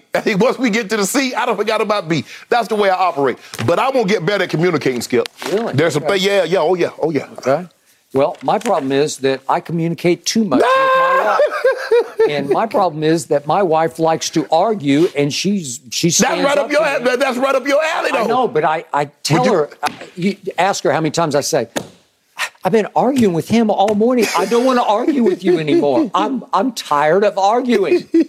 Because she's she's tough. She's a Well, she she working she working on her. She's like, okay, I'm gonna get me a thirty. minute I'm gonna get me a thirty minute debate show with you today. Well, she would like to have one. So here's my bottom line takeaway from Dak's TV commercial. I just don't want to see it yet because I don't think he's earned the right. I think they have earned the right because they're the most Man, that man got a hundred commercials, Skip. Okay. Do you remember? You just told me what two years ago when he was going through this 2019. You Yeah. say Dad got ten spots, so now he has a okay. Twelve. So now he got thirteen or fourteen. What's the difference? he- you got to earn it for me. And he hasn't earned it in his two full years that he's played in 2019 and 2021. I got to see it. He's got a new body. He lost his baby. yeah, fat. yeah, he look good. I- okay. I don't know how conducive that's going to be for him playing the quarterback position, but he does look good. Okay, so now he doesn't have the Zeke he used to have. He doesn't have the, the depth at receiver, Receiver, he no. used to have. He does not have the Hall of Fame offensive line in its prime he used to have. Dak, you're on. Show me. Well, I guess they're looking at it from the defensive side. They're going to become a defensive football team. I, that's what I've told you. I think 11 from heaven and company are going to have to carry this team as far as it will go. Not when you got a forty million dollar quarterback. Well, he better be carrying some weight. Okay, well- he got to carry some water too now, Skip. Well, I, I, I've been telling you that. But after this year, when this year is said and done, I think we will know for sure who Dak Prescott is or who he is not. Right. Seriously, this Yeah. is this is watershed. This is make or break for Dak Prescott. Well, I kind of got a feeling, Skip, after six years, you kind of know who a guy is. No, but I mean, this this is the one where he's coming in healthy. We got through all of last year. He had the calf last year, Yeah. and it seemed like the calf The affected him down the stretch. I, you know, we got through the career-threatening ankle surgery. Now let's see what you got. So what happens if, for the sake of argument, he ends up, you win the division, you lose in the first round, then what? Well, how does he look? How does he play? Why do you care how he look? Well, it's it's everything to me. It's quarterback's game. Yeah, even if he looks good, if you getting the same result, what difference does that make? So what? I changed the outfit on Miss America. If she not getting first place, what difference does it make? I don't care.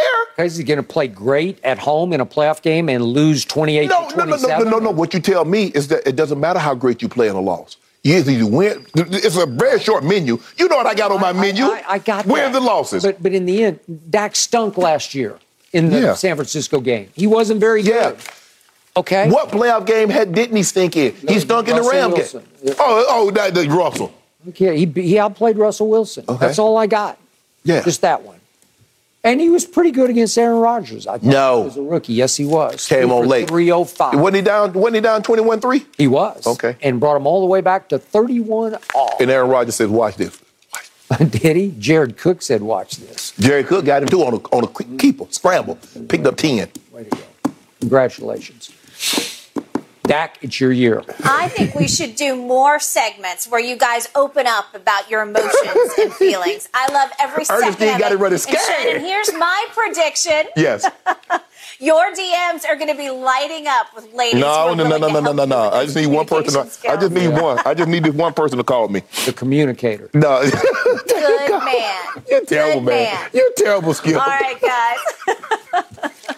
I'm going to let you off the hook and move you back into the sports world. Let's talk a little Trey Lance when we come Let's. back. You think he can make a second year jump like Patrick Mahomes did when Mahomes won MVP? You guys jump into that one when we come back. Mercy. Heading into year two, it's Trey Lance listed as the top 2022 breakout candidate. The former third overall pick compared to Patrick Mahomes. Of course, Mahomes became a star in his second season, winning that MVP award. Head coach Kyle Shanahan offering his thoughts on Lance, the quarterback's maturity, his professionalism. Take a listen. what we've expected. So I'm, I'm not going to sit there and I mean, that's what you expect. Um, and um, he's that's why we wanted him, and he's been how we expected. And um, I think when you're like that and you have the skill set and you can keep stacking days together, it's it's a matter of time before you get to a certain level. Stacking things together indeed. Shannon, what do you think here? Can Trey Lance live up to all the hype? Well, Skip, he's going to have to. He's going to have to pay it off with a Super Bowl. When you give up what you gave up to get him, I a la agree. what the Kansas City Chiefs gave up to get Patrick Mahomes. I agree. What the Denver Broncos give up to get, get John Elway. Yep. What the New York Football Giants gave up to get an Eli Manning. Mm-hmm. You got to pay it off with a Super Bowl. It's not good enough to have. Oh, oh, he has some great numbers. This was no, no, no, no. He's got to pay it off with a Super Bowl. And and and, everybody says Patrick Mahomes did this in the second full year of start, uh, first full year of starting his second year. Oh, everybody could do that. Lamar Jackson followed it up. And then there was, Kyler Murray's gonna win the Super, go win, win the MVP. And this guy, I know those guys made it look easy. Patrick Mahomes goes out and throws 50 touchdowns with 10 interceptions, over 5,000 yards. He made it look easy. And Lamar Jackson comes right behind him and goes 36 and 6 and had a QBR that's out of this world. Yep. But it's not easy. Nope. Those are those are like seasons that happen like once in a lifetime. And then the problem is that that's what you get compared to. You look at Patrick Mahomes, they say well, he had a down year. He threw for 4,800 yards, 37 touchdowns, 37, 38 touchdowns, 13 picks. That was a down year because it wasn't 50 touchdowns and 5,000 yards. Lamar Jackson, he probably won't ever have a, a season t- statistically like that. And because he hasn't, well, he no, he can just improve incrementally. But Trey Lance, Skip, with his ability to run, and I know what this offense is because I played the better part of my career in this offense. You did. So I know how quarterback friendly it is. Mm-hmm. if he is what Kyle Shanahan was describing, he has the ability to go with an MVP. He does. He has that ability to take them to a Super Bowl. Mm-hmm. If he is what Kyle was sitting at that podium with that desk saying, they can win it. But I'm gonna need to see. I'm gonna need to see a lot more than what I saw last year. I know it was a small sample size, and that's why I was uncertain of why. Man, y'all getting rid of Jimmy G. I'm not saying that you got to start him, but I'm saying maybe have him as a fallback. They say, nah, mm. we're gonna let this kid go with no safety net. We believe he's that good that he can walk this tightrope like the Wallendas mm. and not even have to worry about falling down. Mm-hmm. So, what has surprised me from the start about your take on Trey Lance is you played for Mike I Shanahan. did. you watched Kyle sort of grow up your he's locker a ball boy. He held the dad's cord. Yep. So you know what they're all about Mm-hmm. when it comes to coaching, designing, teaching offense. yes. They get it. Yes. Like father, like son. Right. And father is still, I'm pretty sure, actively involved Oh, in the absolutely. game planning. Absolutely. the big picture of Mm-hmm. it. And father was clearly actively involved in the decision to give up your entire, what was it, three first round Three. picks to get this kid out of North Dakota State who'd barely played one year of football Right. because they loved what they saw. I told you, I loved what I saw. I'm all in. I believe. Okay. But I believe in the Shanahans at least as much as you do. Right. And I would not bet against them. If they're going to go three first round picks and like sun and the moon, we're going to give you the sun and the moon for this kid, then I'm going to bet on them Right. because they're betting on him. Right. And I just don't think they're going to screw that one up because it's it's one you can't because if, if you swing and miss on it, it's like a 10 year miss, right? It Yes. sets you so far back. Yes. Well, I think he will live up and exceed his hype. And his hype is exploding Wow. right before your very eyes. And by the way, speaking of MVP, I keep tracking the odds. I think he started at 151. He's all the way down to 40 to 1. I know it's still a long shot, but but they're all people are Yeah, Las people Vegas are saying, wait a second, wait, wait a second. He's going to be the new focal point of a Shanahan offense. Well, it's quarterback friendly, and some numbers are going to start popping if he can play up to expectations. So I have respect for Bill Barnwell, who's the primary football NFL expert at ESPN. And I'm going to reread this first line.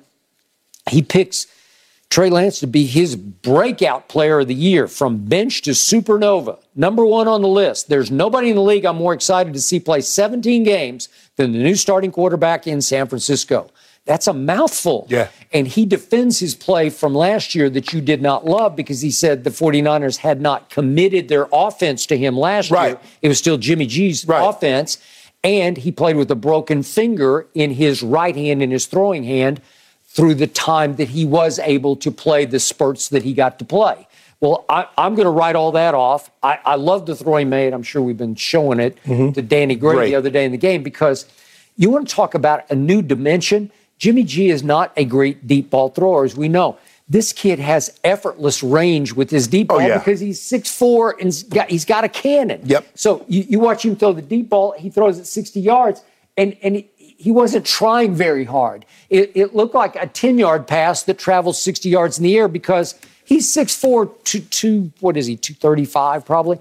And he has easy velocity on, on his, his passes. So all of a sudden, as you know, in that offense, if you can threaten them with the deep ball, unlike Jimmy G, now you got a whole new, yeah. a, a, whole new world opens up. And then, unlike Jimmy G, he can run.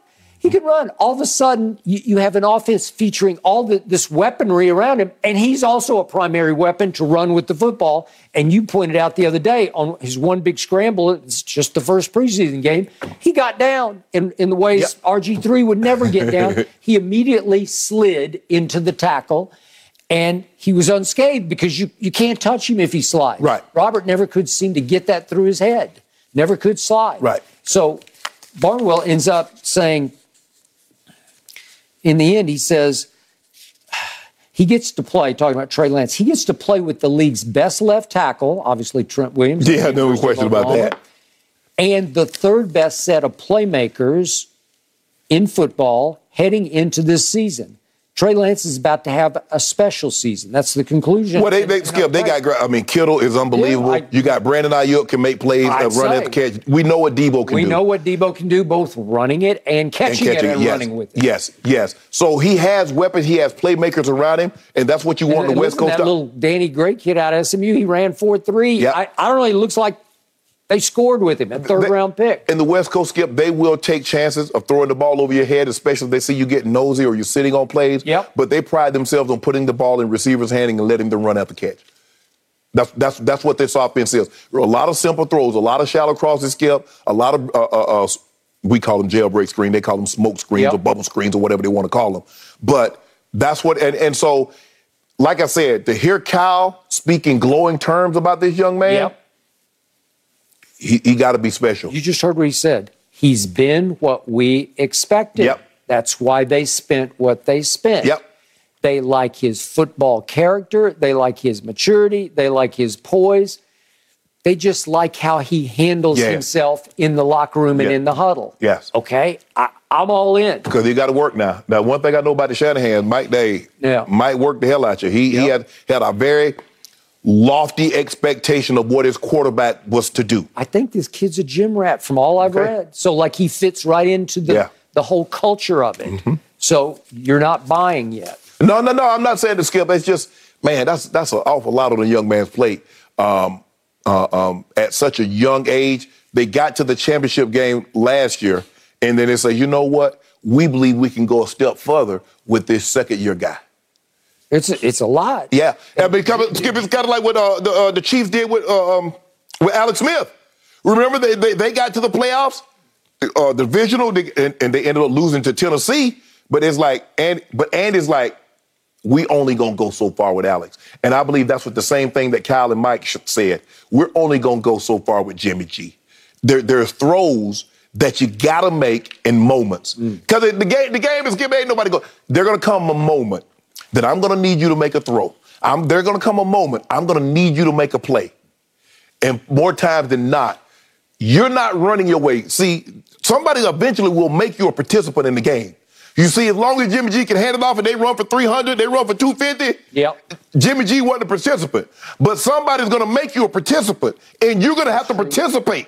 Yep. Then what do you do when you can't run for 250, you can't run for 300? Right. They believe this kid with his legs when they make him, because they're going to try to neutralize that running game, because you know the 49ers want to run the football, Skip. That's the West Coast, you run the football. They're going to say, nah, we ain't going to let you run it today. Let's see what this kid got. Okay. Jimmy G was never must see for me. This kid will be must see this year. And my Cowboys last year, as you well know, led the league in points and yards. And I would now bet on this offense to lead the league in points and yards. Y'all led the league in points and yards, and when y'all needed points and yards, you couldn't get them. Yeah, I still don't know how we did it. It's like hocus pocus to me. It's What like, you do is you like fall, a shell game. You fall way but woefully behind, and then you mass scramble and have a bunch of yards that mean nothing. see Denver Broncos. Yeah, we can let, World. we let y'all get a couple of yards. 30 to nothing going to the fourth quarter, and then Dak throws a party. that Yeah, he gave scored 16 points. Like, Yep. man, that, that game probably was close. It Yep. wasn't. It was never close. What would end up 30 to 30 16. 30 to 16. Yeah, because they- you got with two with two two point conversions. Ah. Trey Lance. And we beat Really? y'all. I mean, I'm, I'm trying to figure the last time y'all beat us. We beat y'all when y'all remember y'all went to Denver. We beat y'all when Peyton was there. We beat y'all. Whew. When we played in the Super Bowl, we beat you. Man, that was 77. I don't care. it happened one time, and we beat you. Was that 77 or We 78? beat you all. That was 77. 77. 77. Yeah. 77. In the Superdome. Wasn't that the Superdome? Right, It was Craig Morton. I was there. Yeah.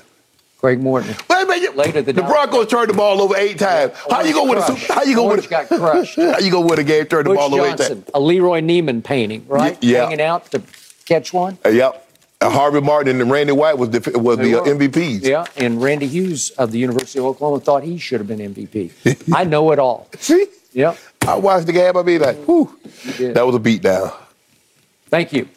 I know turnovers will kill you, that's for sure. Yes. All right, Shannon, coming up, we got to dissect your Lakers a little bit and what they're going to look like in the future. How different will LeBron, AD, and Russ's roles look with Darvin Ham running the show now? Stick around. We're diving into that one up next. No mercy. Darvin Ham is bringing a new mindset to the Lakers. He's ready to hold players accountable. According to Chris Haynes, Ham says players would have to play new roles. And if he senses reluctance, he's not going to hesitate to remove them from the game. Buckle up, Hollywood. Shannon, can you actually see Darvin Ham, say, benching Russell Westbrook? Yeah, because I think uh, the front office is going to give him more leeway. They eventually give him Frank Vogel the leeway to do that later in the season. But I think they're going to start this earlier in the season. That if Russ is not playing up to the what the expectation that Darvin Ham has set forth, I do believe he'll he'll end up benching Russ. Now it's going to be a very unpopular move with Russ, and rightfully so. Somebody as competitive as he is, as accomplished as he is, doesn't like uh, being told you're not playing up to par. We have a new role for you. Um, and so I think you have to come in and lay and, and, have guidelines, lay boundaries, and they have the whole players accountable. There's an expectation that what I have set for you, this is what I expect. And if you're not meeting those expectations, we have a place for you. It's called the bench. And uh, I know Russ. You, we saw that last year when Frank Vogel took him out of some of those ball games in the fourth quarter. He didn't take too kindly to that.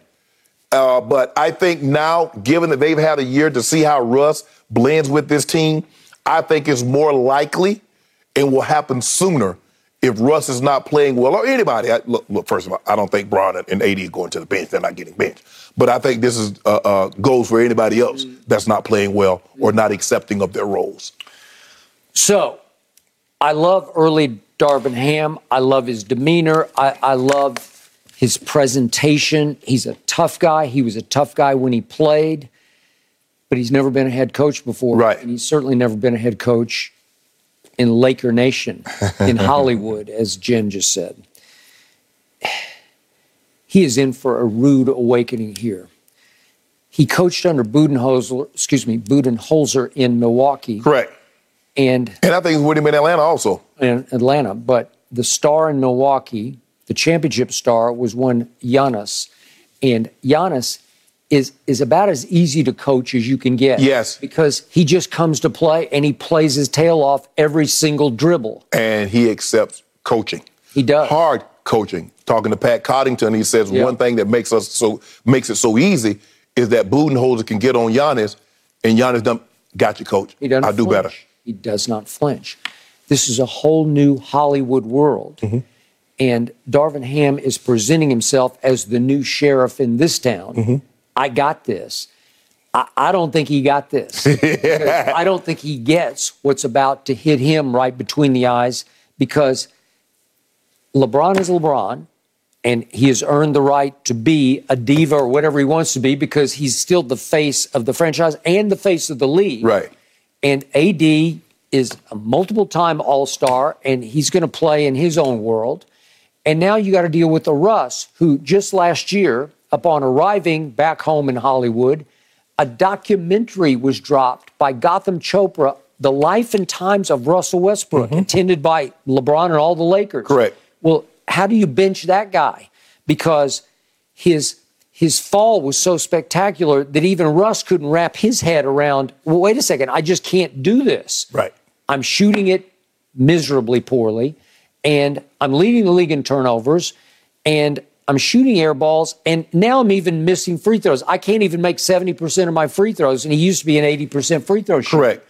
Well, it, at some point, V- Vogel was his biggest defender and fan. Yes. Until finally, I think somebody upstairs says, "Well, just take him out." Well, it might have been to his detriment. Yeah. Because I think the thing is, he probably should have made a, a change in the situation to see if that worked.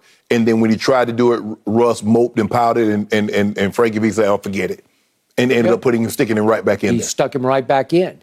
So, will Russ be more prone to listen to a Darvin Ham who did play in the league and who is just in sheer stature much bigger Skip, than it's hard. It's hard. Change is hard once you get to a certain age. When you've played a certain style of basketball and you've had success doing it that way, how do you change? How do you tell Steph Curry, nah, Steph, stop shooting all them old bad threes?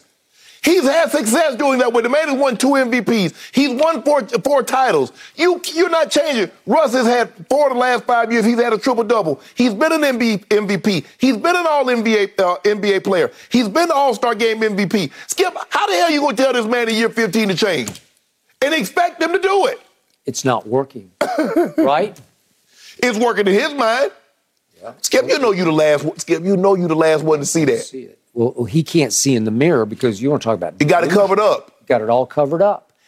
And the point is, I've told you from the start, your man LeBron James would be much better off next year without Russell Westbrook. Yes, I believe that. seriously, I, I'm I'm not even exaggerating. I'm not playing for the cameras. I, I'm just telling you what's in my heart. I believe so. that that I, I wish they could just send him home.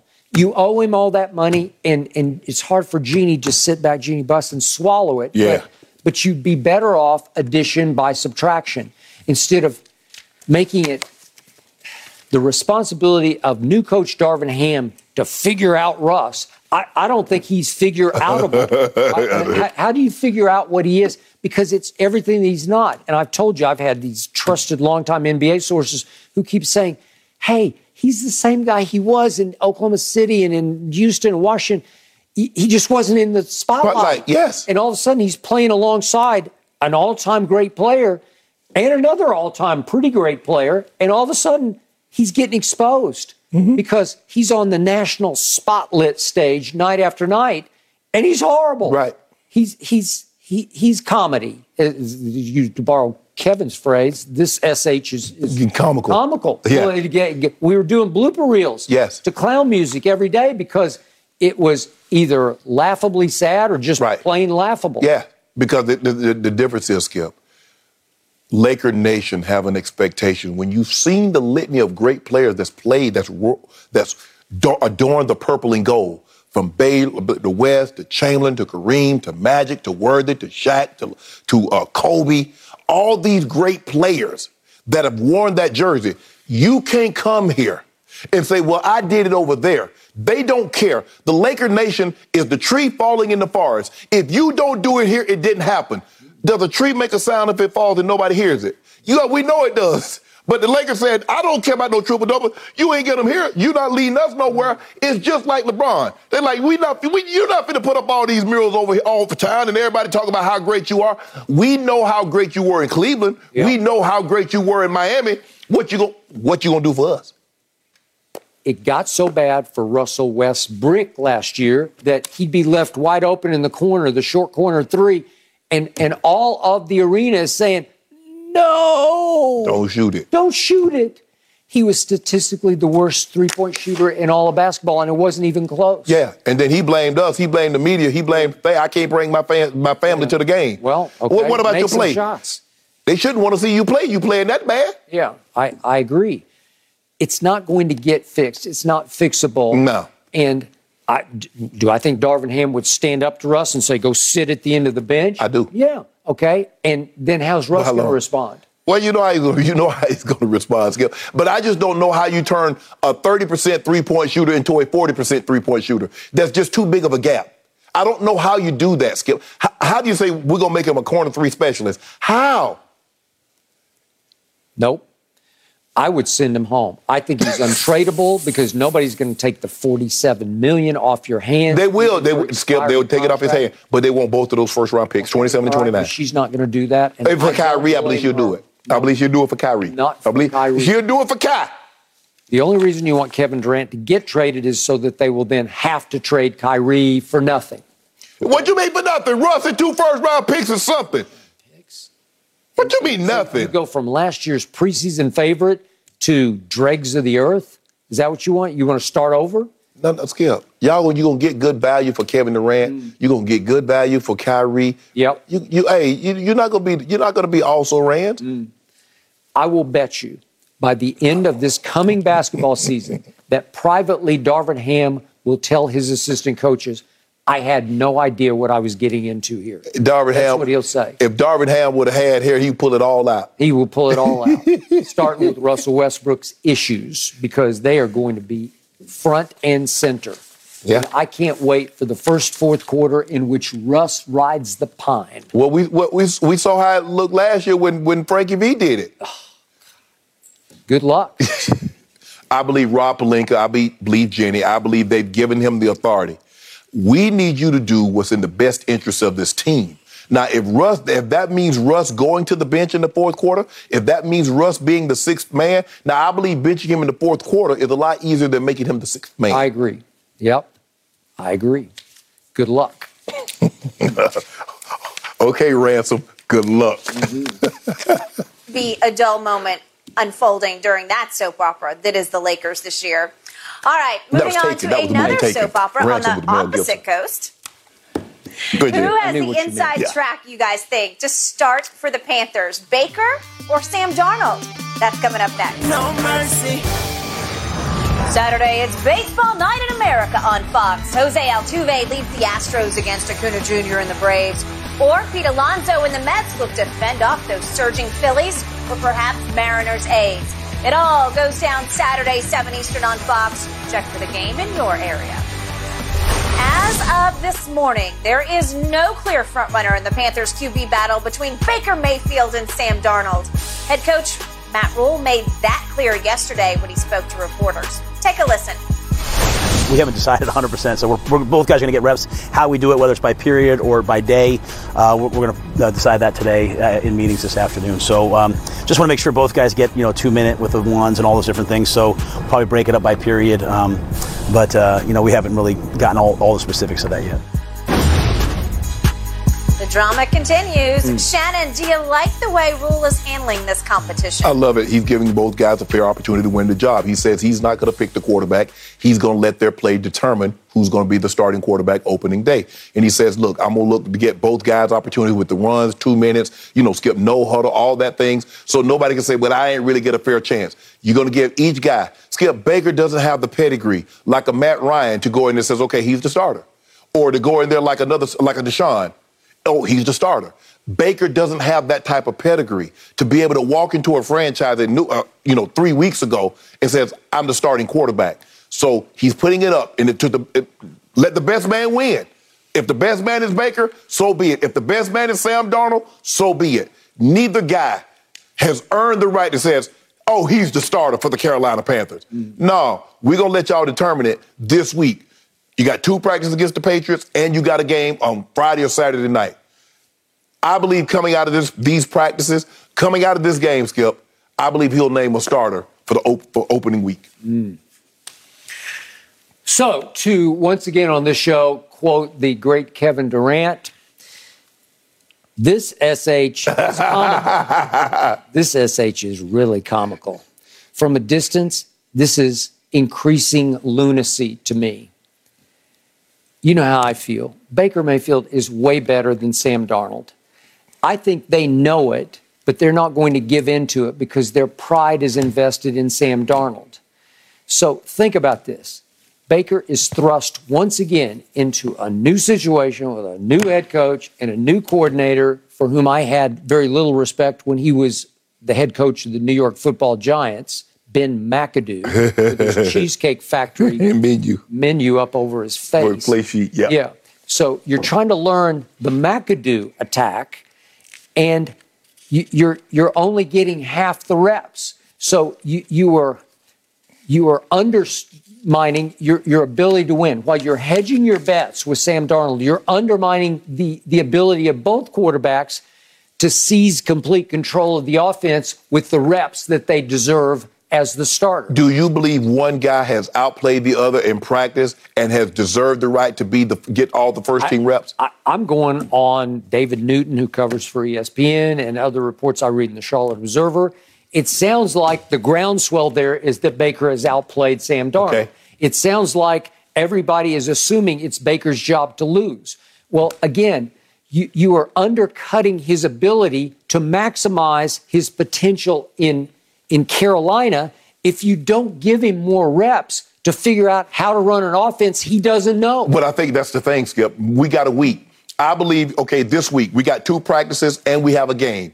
I believe that's going to be plenty enough time. I believe they come out of this game with a starting quarterback week one. That's more than enough reps to get. So that'll be the 19th, the 19th or the 20th. And so the first game is what, the 12th of September. So, Skip, you're looking at almost a month for Baker Mayfield to get the lion's share of the reps moving forward in order to get ready for opening day against the, the, uh, the Cleveland Browns. So I believe this is more than enough time. Whomever plays the best, practices the best, and comes out of this week, that's going to be the starter. They're naming a starter after this game. Okay, I got it. But for Baker, this would be gold if you gave him every first string rep against Bill Belichick's defense for two straight scrimmage practice. What if he stunk it up?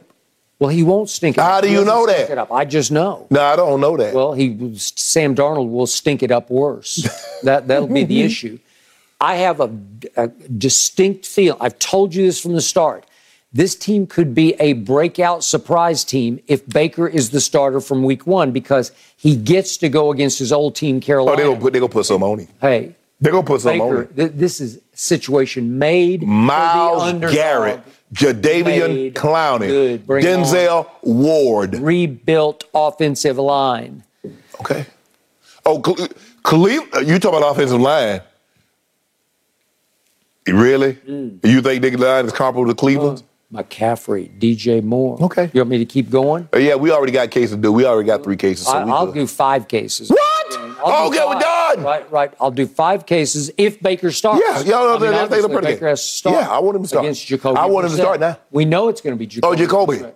You love him? Yeah. The, the Carolina defense came on down the stretch last year. They were pretty good. No, they were This not. This team is much better than you think it is, especially if you had a fire starter at quarterback, a, a former two time walk on who's walking on at Carolina, but you have to give him the job early enough that. that No, we're not giving you no job. You earned the job. I just told you. Okay. Am I, and- and when I when I started, he hasn't earned the right to just get the job But handed here's to the him. problem. They won't give it up on Sam Darnold. They made a mistake. Now, now swallow it and move on. Skip. That's what you got to do. At any point in time, if Baker plays, it will have telling, told you they have given up on Sam Darnold. They've got to pay him regardless, Mm-hmm. whether they release him, whether he's the starter, whether he's not the starter. So if he's not the starter, it's telling you Okay, they so believe if, if someone. you follow the money, as we learned in Watergate, follow the money. The money goes to Sam Darnold. He he makes 19 million. Baker makes chicken feed compared to that. Yeah. 19 million dollars. And well, he played chicken last year, so he eat No, chicken they- feed. Well, he was hurt. Hey, I don't know. I don't know nothing about that. They gave a second rounder, a fourth rounder, and a sixth rounder Mm-hmm. for Sam Darnold, and they bet on the wrong guy. And and it was a miserable failure last year, and they have They, to eat they it. were playing good until C Mac got hurt. Okay. C Mac, everything is going to be predicated on C Mac staying healthy, DJ Moore staying healthy. Yep. Uh, if those guys can stay healthy, you might have a chance. I don't see you as a playoff team. I don't see you as a wild card team, but I think you'll be a lot better than what you were last year. I got wild card with Baker. This is a situation made for him. The chip is back on his shoulder. He walked on and won a Heisman Trophy at Oklahoma. He will walk on at Carolina effectively and take them to a Yeah, wild but unfortunately, there's no playoff T, game. there there are no bad teams. There are no TCUs. No, that. there are none. I, I got it. Tampa gonna But- put something on you. Okay, it's time to cut bait with Sam Darnold, but I don't. Now, think now you, now you, enough. now you already talking about it's time to cut bait. Well, well, you you got to go. You you got to move forward. You got to cut your losses. Yeah, I get today, I get tomorrow, and I get the game.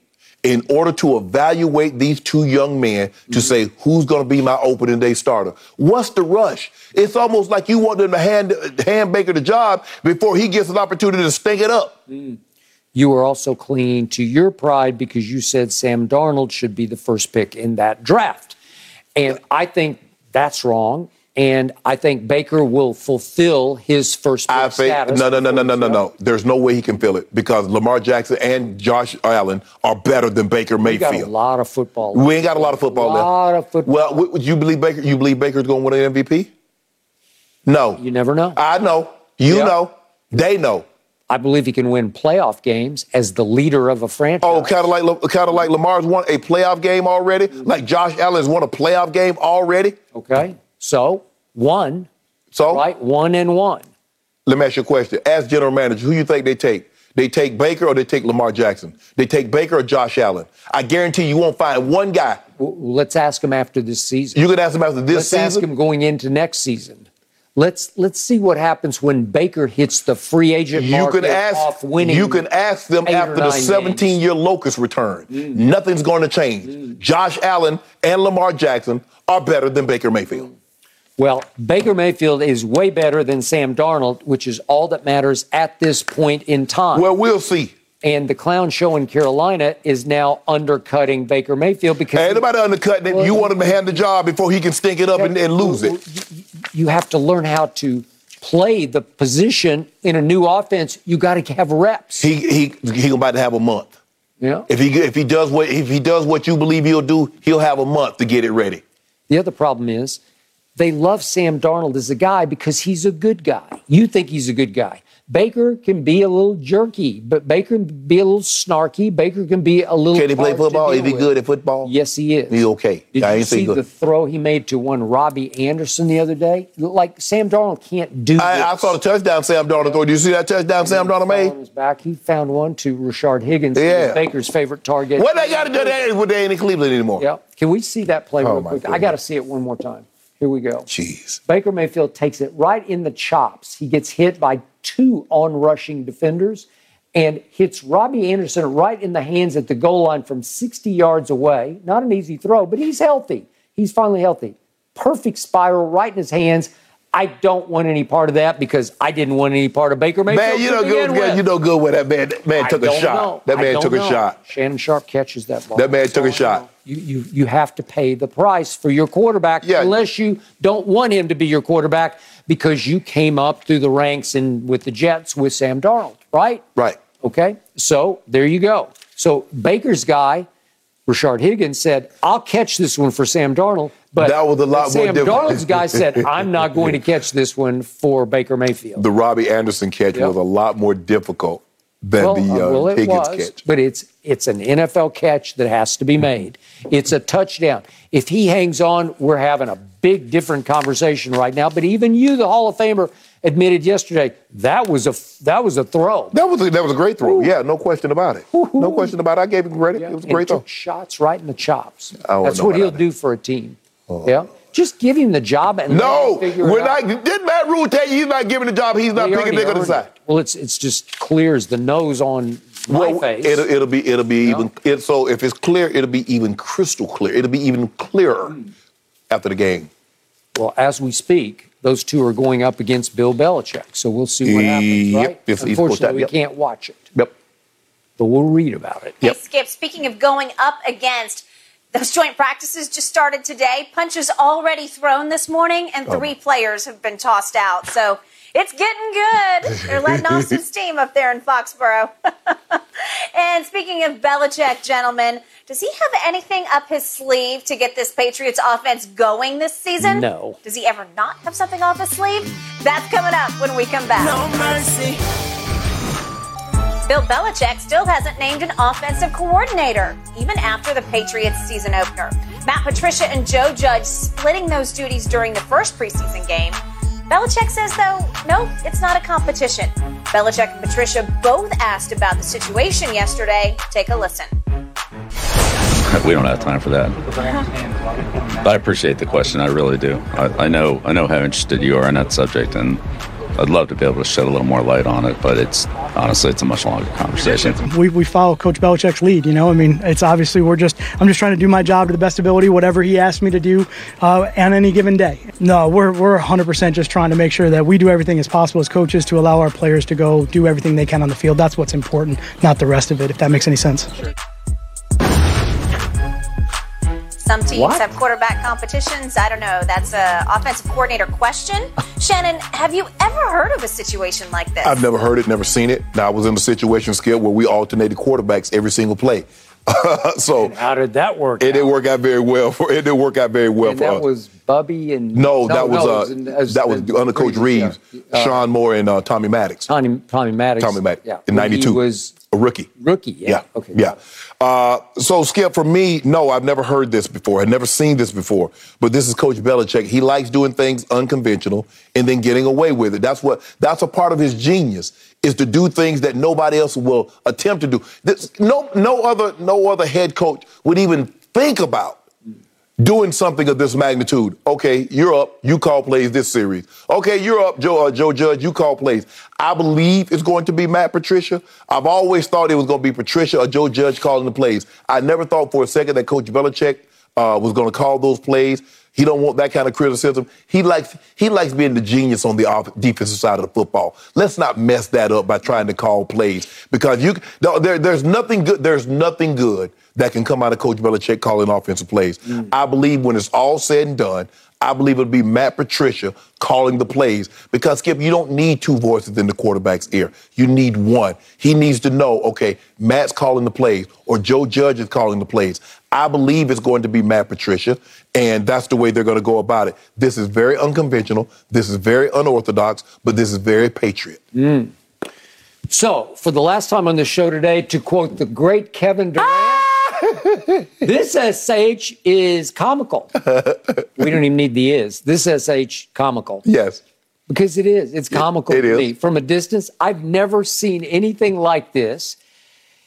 It's not like you took two young offensive coaches and said, I'm going to have a little competition here to see which of you has the best command of play calling. Right. Because your expertise is on the offensive side of the ball. Yeah. You've been raised in our offensive system. Yeah. You're taking Coach Pencil, the former defensive coordinator. He has been a head coach in Detroit, so he had some control, command of the offense. If that's right? what you want to call what he, I, I guess. And now you're you're having him compete with Joe Judge, a special teams coach who was a head coach Right. for the New York Football Skip, Giants. we both heard mm-hmm. of co-offensive coordinators. They had that at USC with Lane Kiffin and Steve Sarkisian. Mm-hmm. We've seen co, but there's only one guy calling the play. okay, but both of them came from offensive backgrounds yes. where they had quarter they were quarterbacks Yes. themselves. Yes. And their their expertise, all of their training Is was on on, that side yes, of the ball. yes. Well, neither of these guys were trained Right. offensively at all. And, and it's like Belichick thumbing his nose at the system whereby you go out and find the next hot offensive guru to re- replace Josh McDaniels. Right. He's like, no, I'm going to keep it in house. I'm going to keep it with my disciples, two guys I completely trust who are completely and utterly loyal to me, which gives me the leeway to call some plays myself because they're just going to do his bidding. Right. There's going to be more scripting, more pregame Right. scripting for early drives, Right. where the first 15 or 20 or whatever you script, it, it's going to come from Belichick. Right. And, and I'm sorry, I disagree with your take about Belichick wants to lay in the weeds and not take the responsibilities. Again, I grew up in this business around the great and powerful Tom Landry, Mm-hmm. Thomas Wade Landry. Well, well, he was a cornerback by trade. Yeah, played he was, he, was, he was a defensive coordinator with the That's Giants what I'm saying. when, when Lombardi was the OC. And, and he invented a defense called the flex. Flex. He created it. He Yep. perfected it, where he's offsetting the line. Yes. It was, it was pretty bizarre. Yeah, yeah. And most of the players thought it was pretty kooky, but but it worked. Yes. It worked because you had Too Tall Jones and Har- uh, Randy White Right, and Harvey, Martin, yeah. Okay. But So- Skip, you and he also had the, the offensive line. You go to the line and you get up and then you get down to okay, your I- stance. I got you it. shifted in the motion. but he insisted to the detriment of the great Roger Staubach.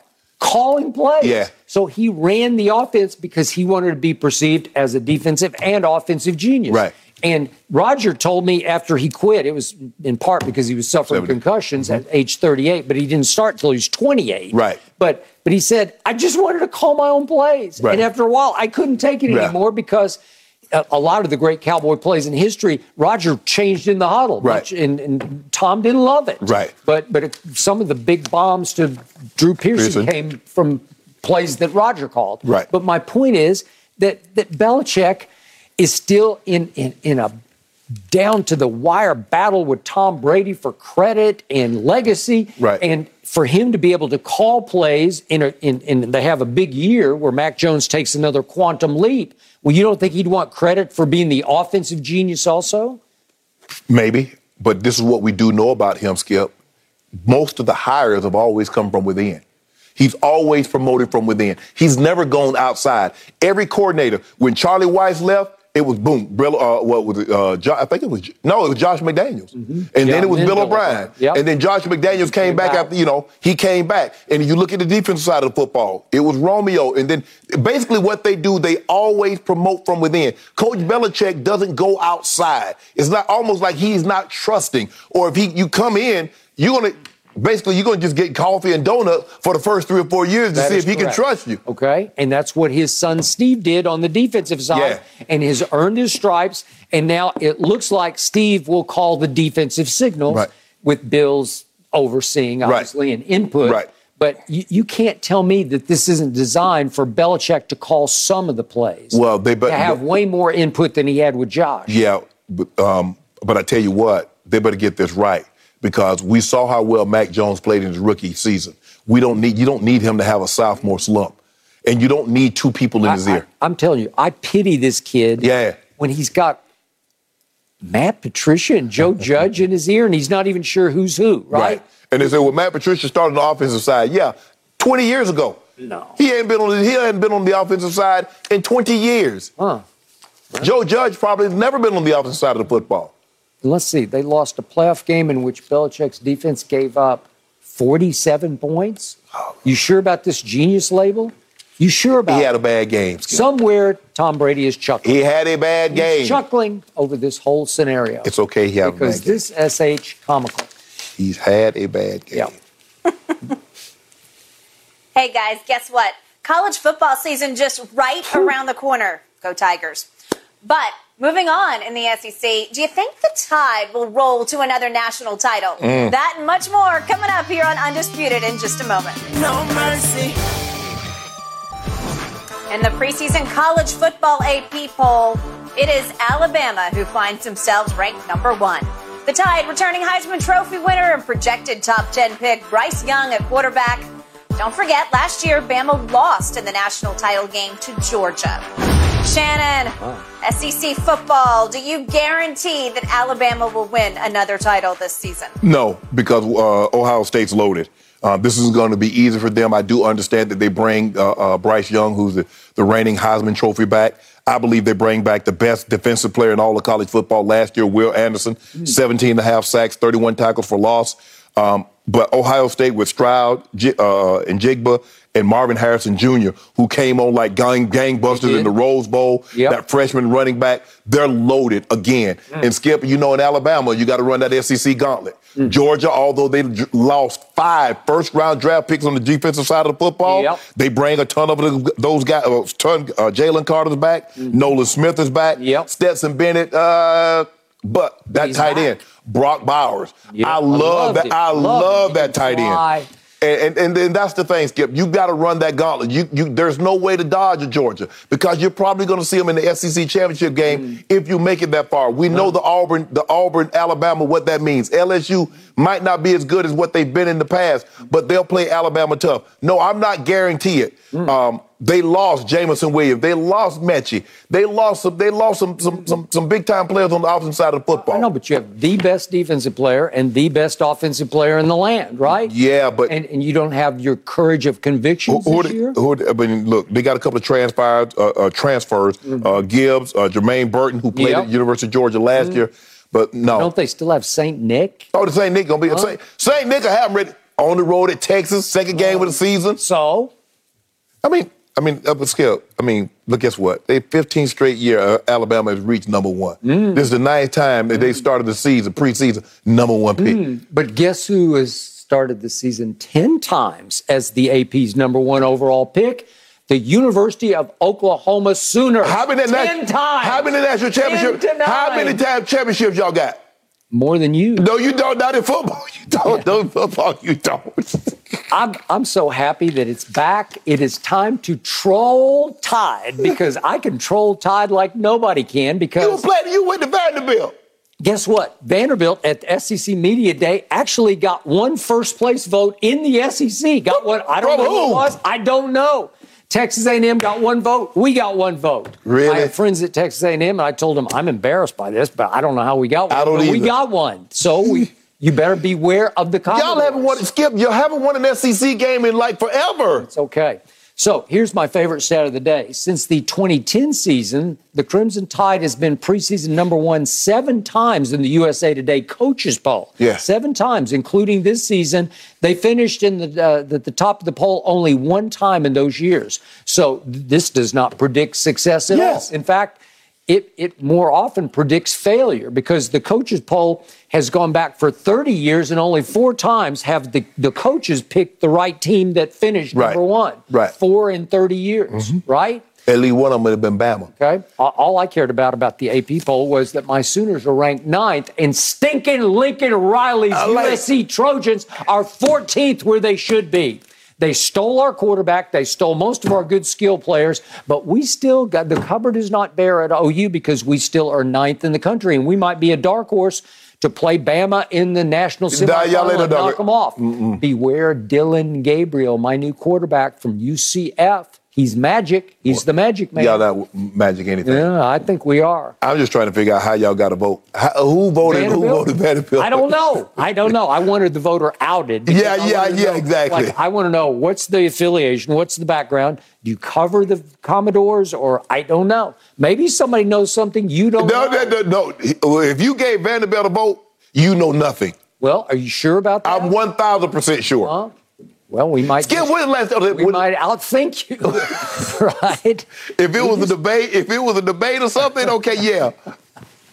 I got, I'm, I'm all with Vanderbilt. Mm. Y'all ain't winning no football. Baseball, if it was baseball, Skip, I give you that. Sure. Yeah, we're just loaded. We're Not in football. loaded. Not in Basketball, we got a shot. Not in We've got our football. Scottie Pippen Juniors. Yeah. We, we've got our Darius Garlands. Basically, y'all just keep stacking that money. SEC, y'all keep getting that 70, 80, 100 million dollars every we year. We do. To get, to, to get beat down, to get, beat, down. So Yeah. I, I love it that you don't have courage of your convictions about St. Nick's team. No. I- no, You're not this year. shaky. No, not this year. You fear the Bulldogs from your home state. Oh yeah, Georgia, Georgia's, Georgia's defense will be ready. I don't know. Offensively, leaves a lot, a lot to be desired, mm. but because they're so strong defensively, they give their offense short fields. Mm. But Ohio State is a team that concerns me. Really? So you're picking Ohio State to win They concern. They concerns me. Really? Yeah. Huh. I kind of like my Sooners chances. You sooner than From no. nowhere. Brent Venables. Well, Skip, Yep. I've got your New back regime. on the troll tide front. So Thank you, you. just let me know what Thank you you. need. That's Rounding LSU out your top Go. five, guys. G-A-U-X. Absolutely. Yes. Purple and gold till I die, always. Ohio State, Georgia, Clemson, and Notre Dame round out that top five. All right, guys, when we come back, what was Mike McCarthy impressed with after that oh, Cowboys Oh, preseason opener? Skip man was so here. disappointed. This man Skip here. and Shannon discuss that one when we come back. No mercy. All right, speaking of the Cowboys, Mike McCarthy finding a silver lining in that Cowboys preseason opening loss. He was penalized 17 times, but McCarthy said, quote, I don't know if I ever recall having only two missed tackles in the first preseason game. Shannon, what's your reaction? He should be worried about them 17 penalties. That's what he should be worried about. And 22 got called. 17 accepted. Go what, ahead. what about the special team, Skip? You had to bring back a it? you had to bring back a kicker that you cut two years ago because he couldn't get the job we, done. we don't have a kicker. well, you got Brett the Fred. He's back. I- that's what he is. He's Brett the Fred. But, but Skip, this I is can't even believe it. This, is a nightmare. This is no, when you know you're reaching. I ain't never seen a situation like this. We only missed two tackles. in the first preseason game. I can't remember anything like that. Shannon Sharpe, it finally really, really applies for me to say this SH comical. This SH really comical. This, this SH is That's all guy. time That's your comical. guy. But this is my, my my head coach. Yes. He he's gone kooky. He's gone oddball. He he's gone goofball on me. He's he's trying to rave about we only missed two tackles in the first preseason. Get what? To try to take the focus off Of those 17 penalties. Yeah, 22 called, 17 accepted. 22. It's got to be some kind of record. Spin, spin. All right, gentlemen, we are out of time, unfortunately, but we are back tomorrow morning. That's it for us here on Undisputed.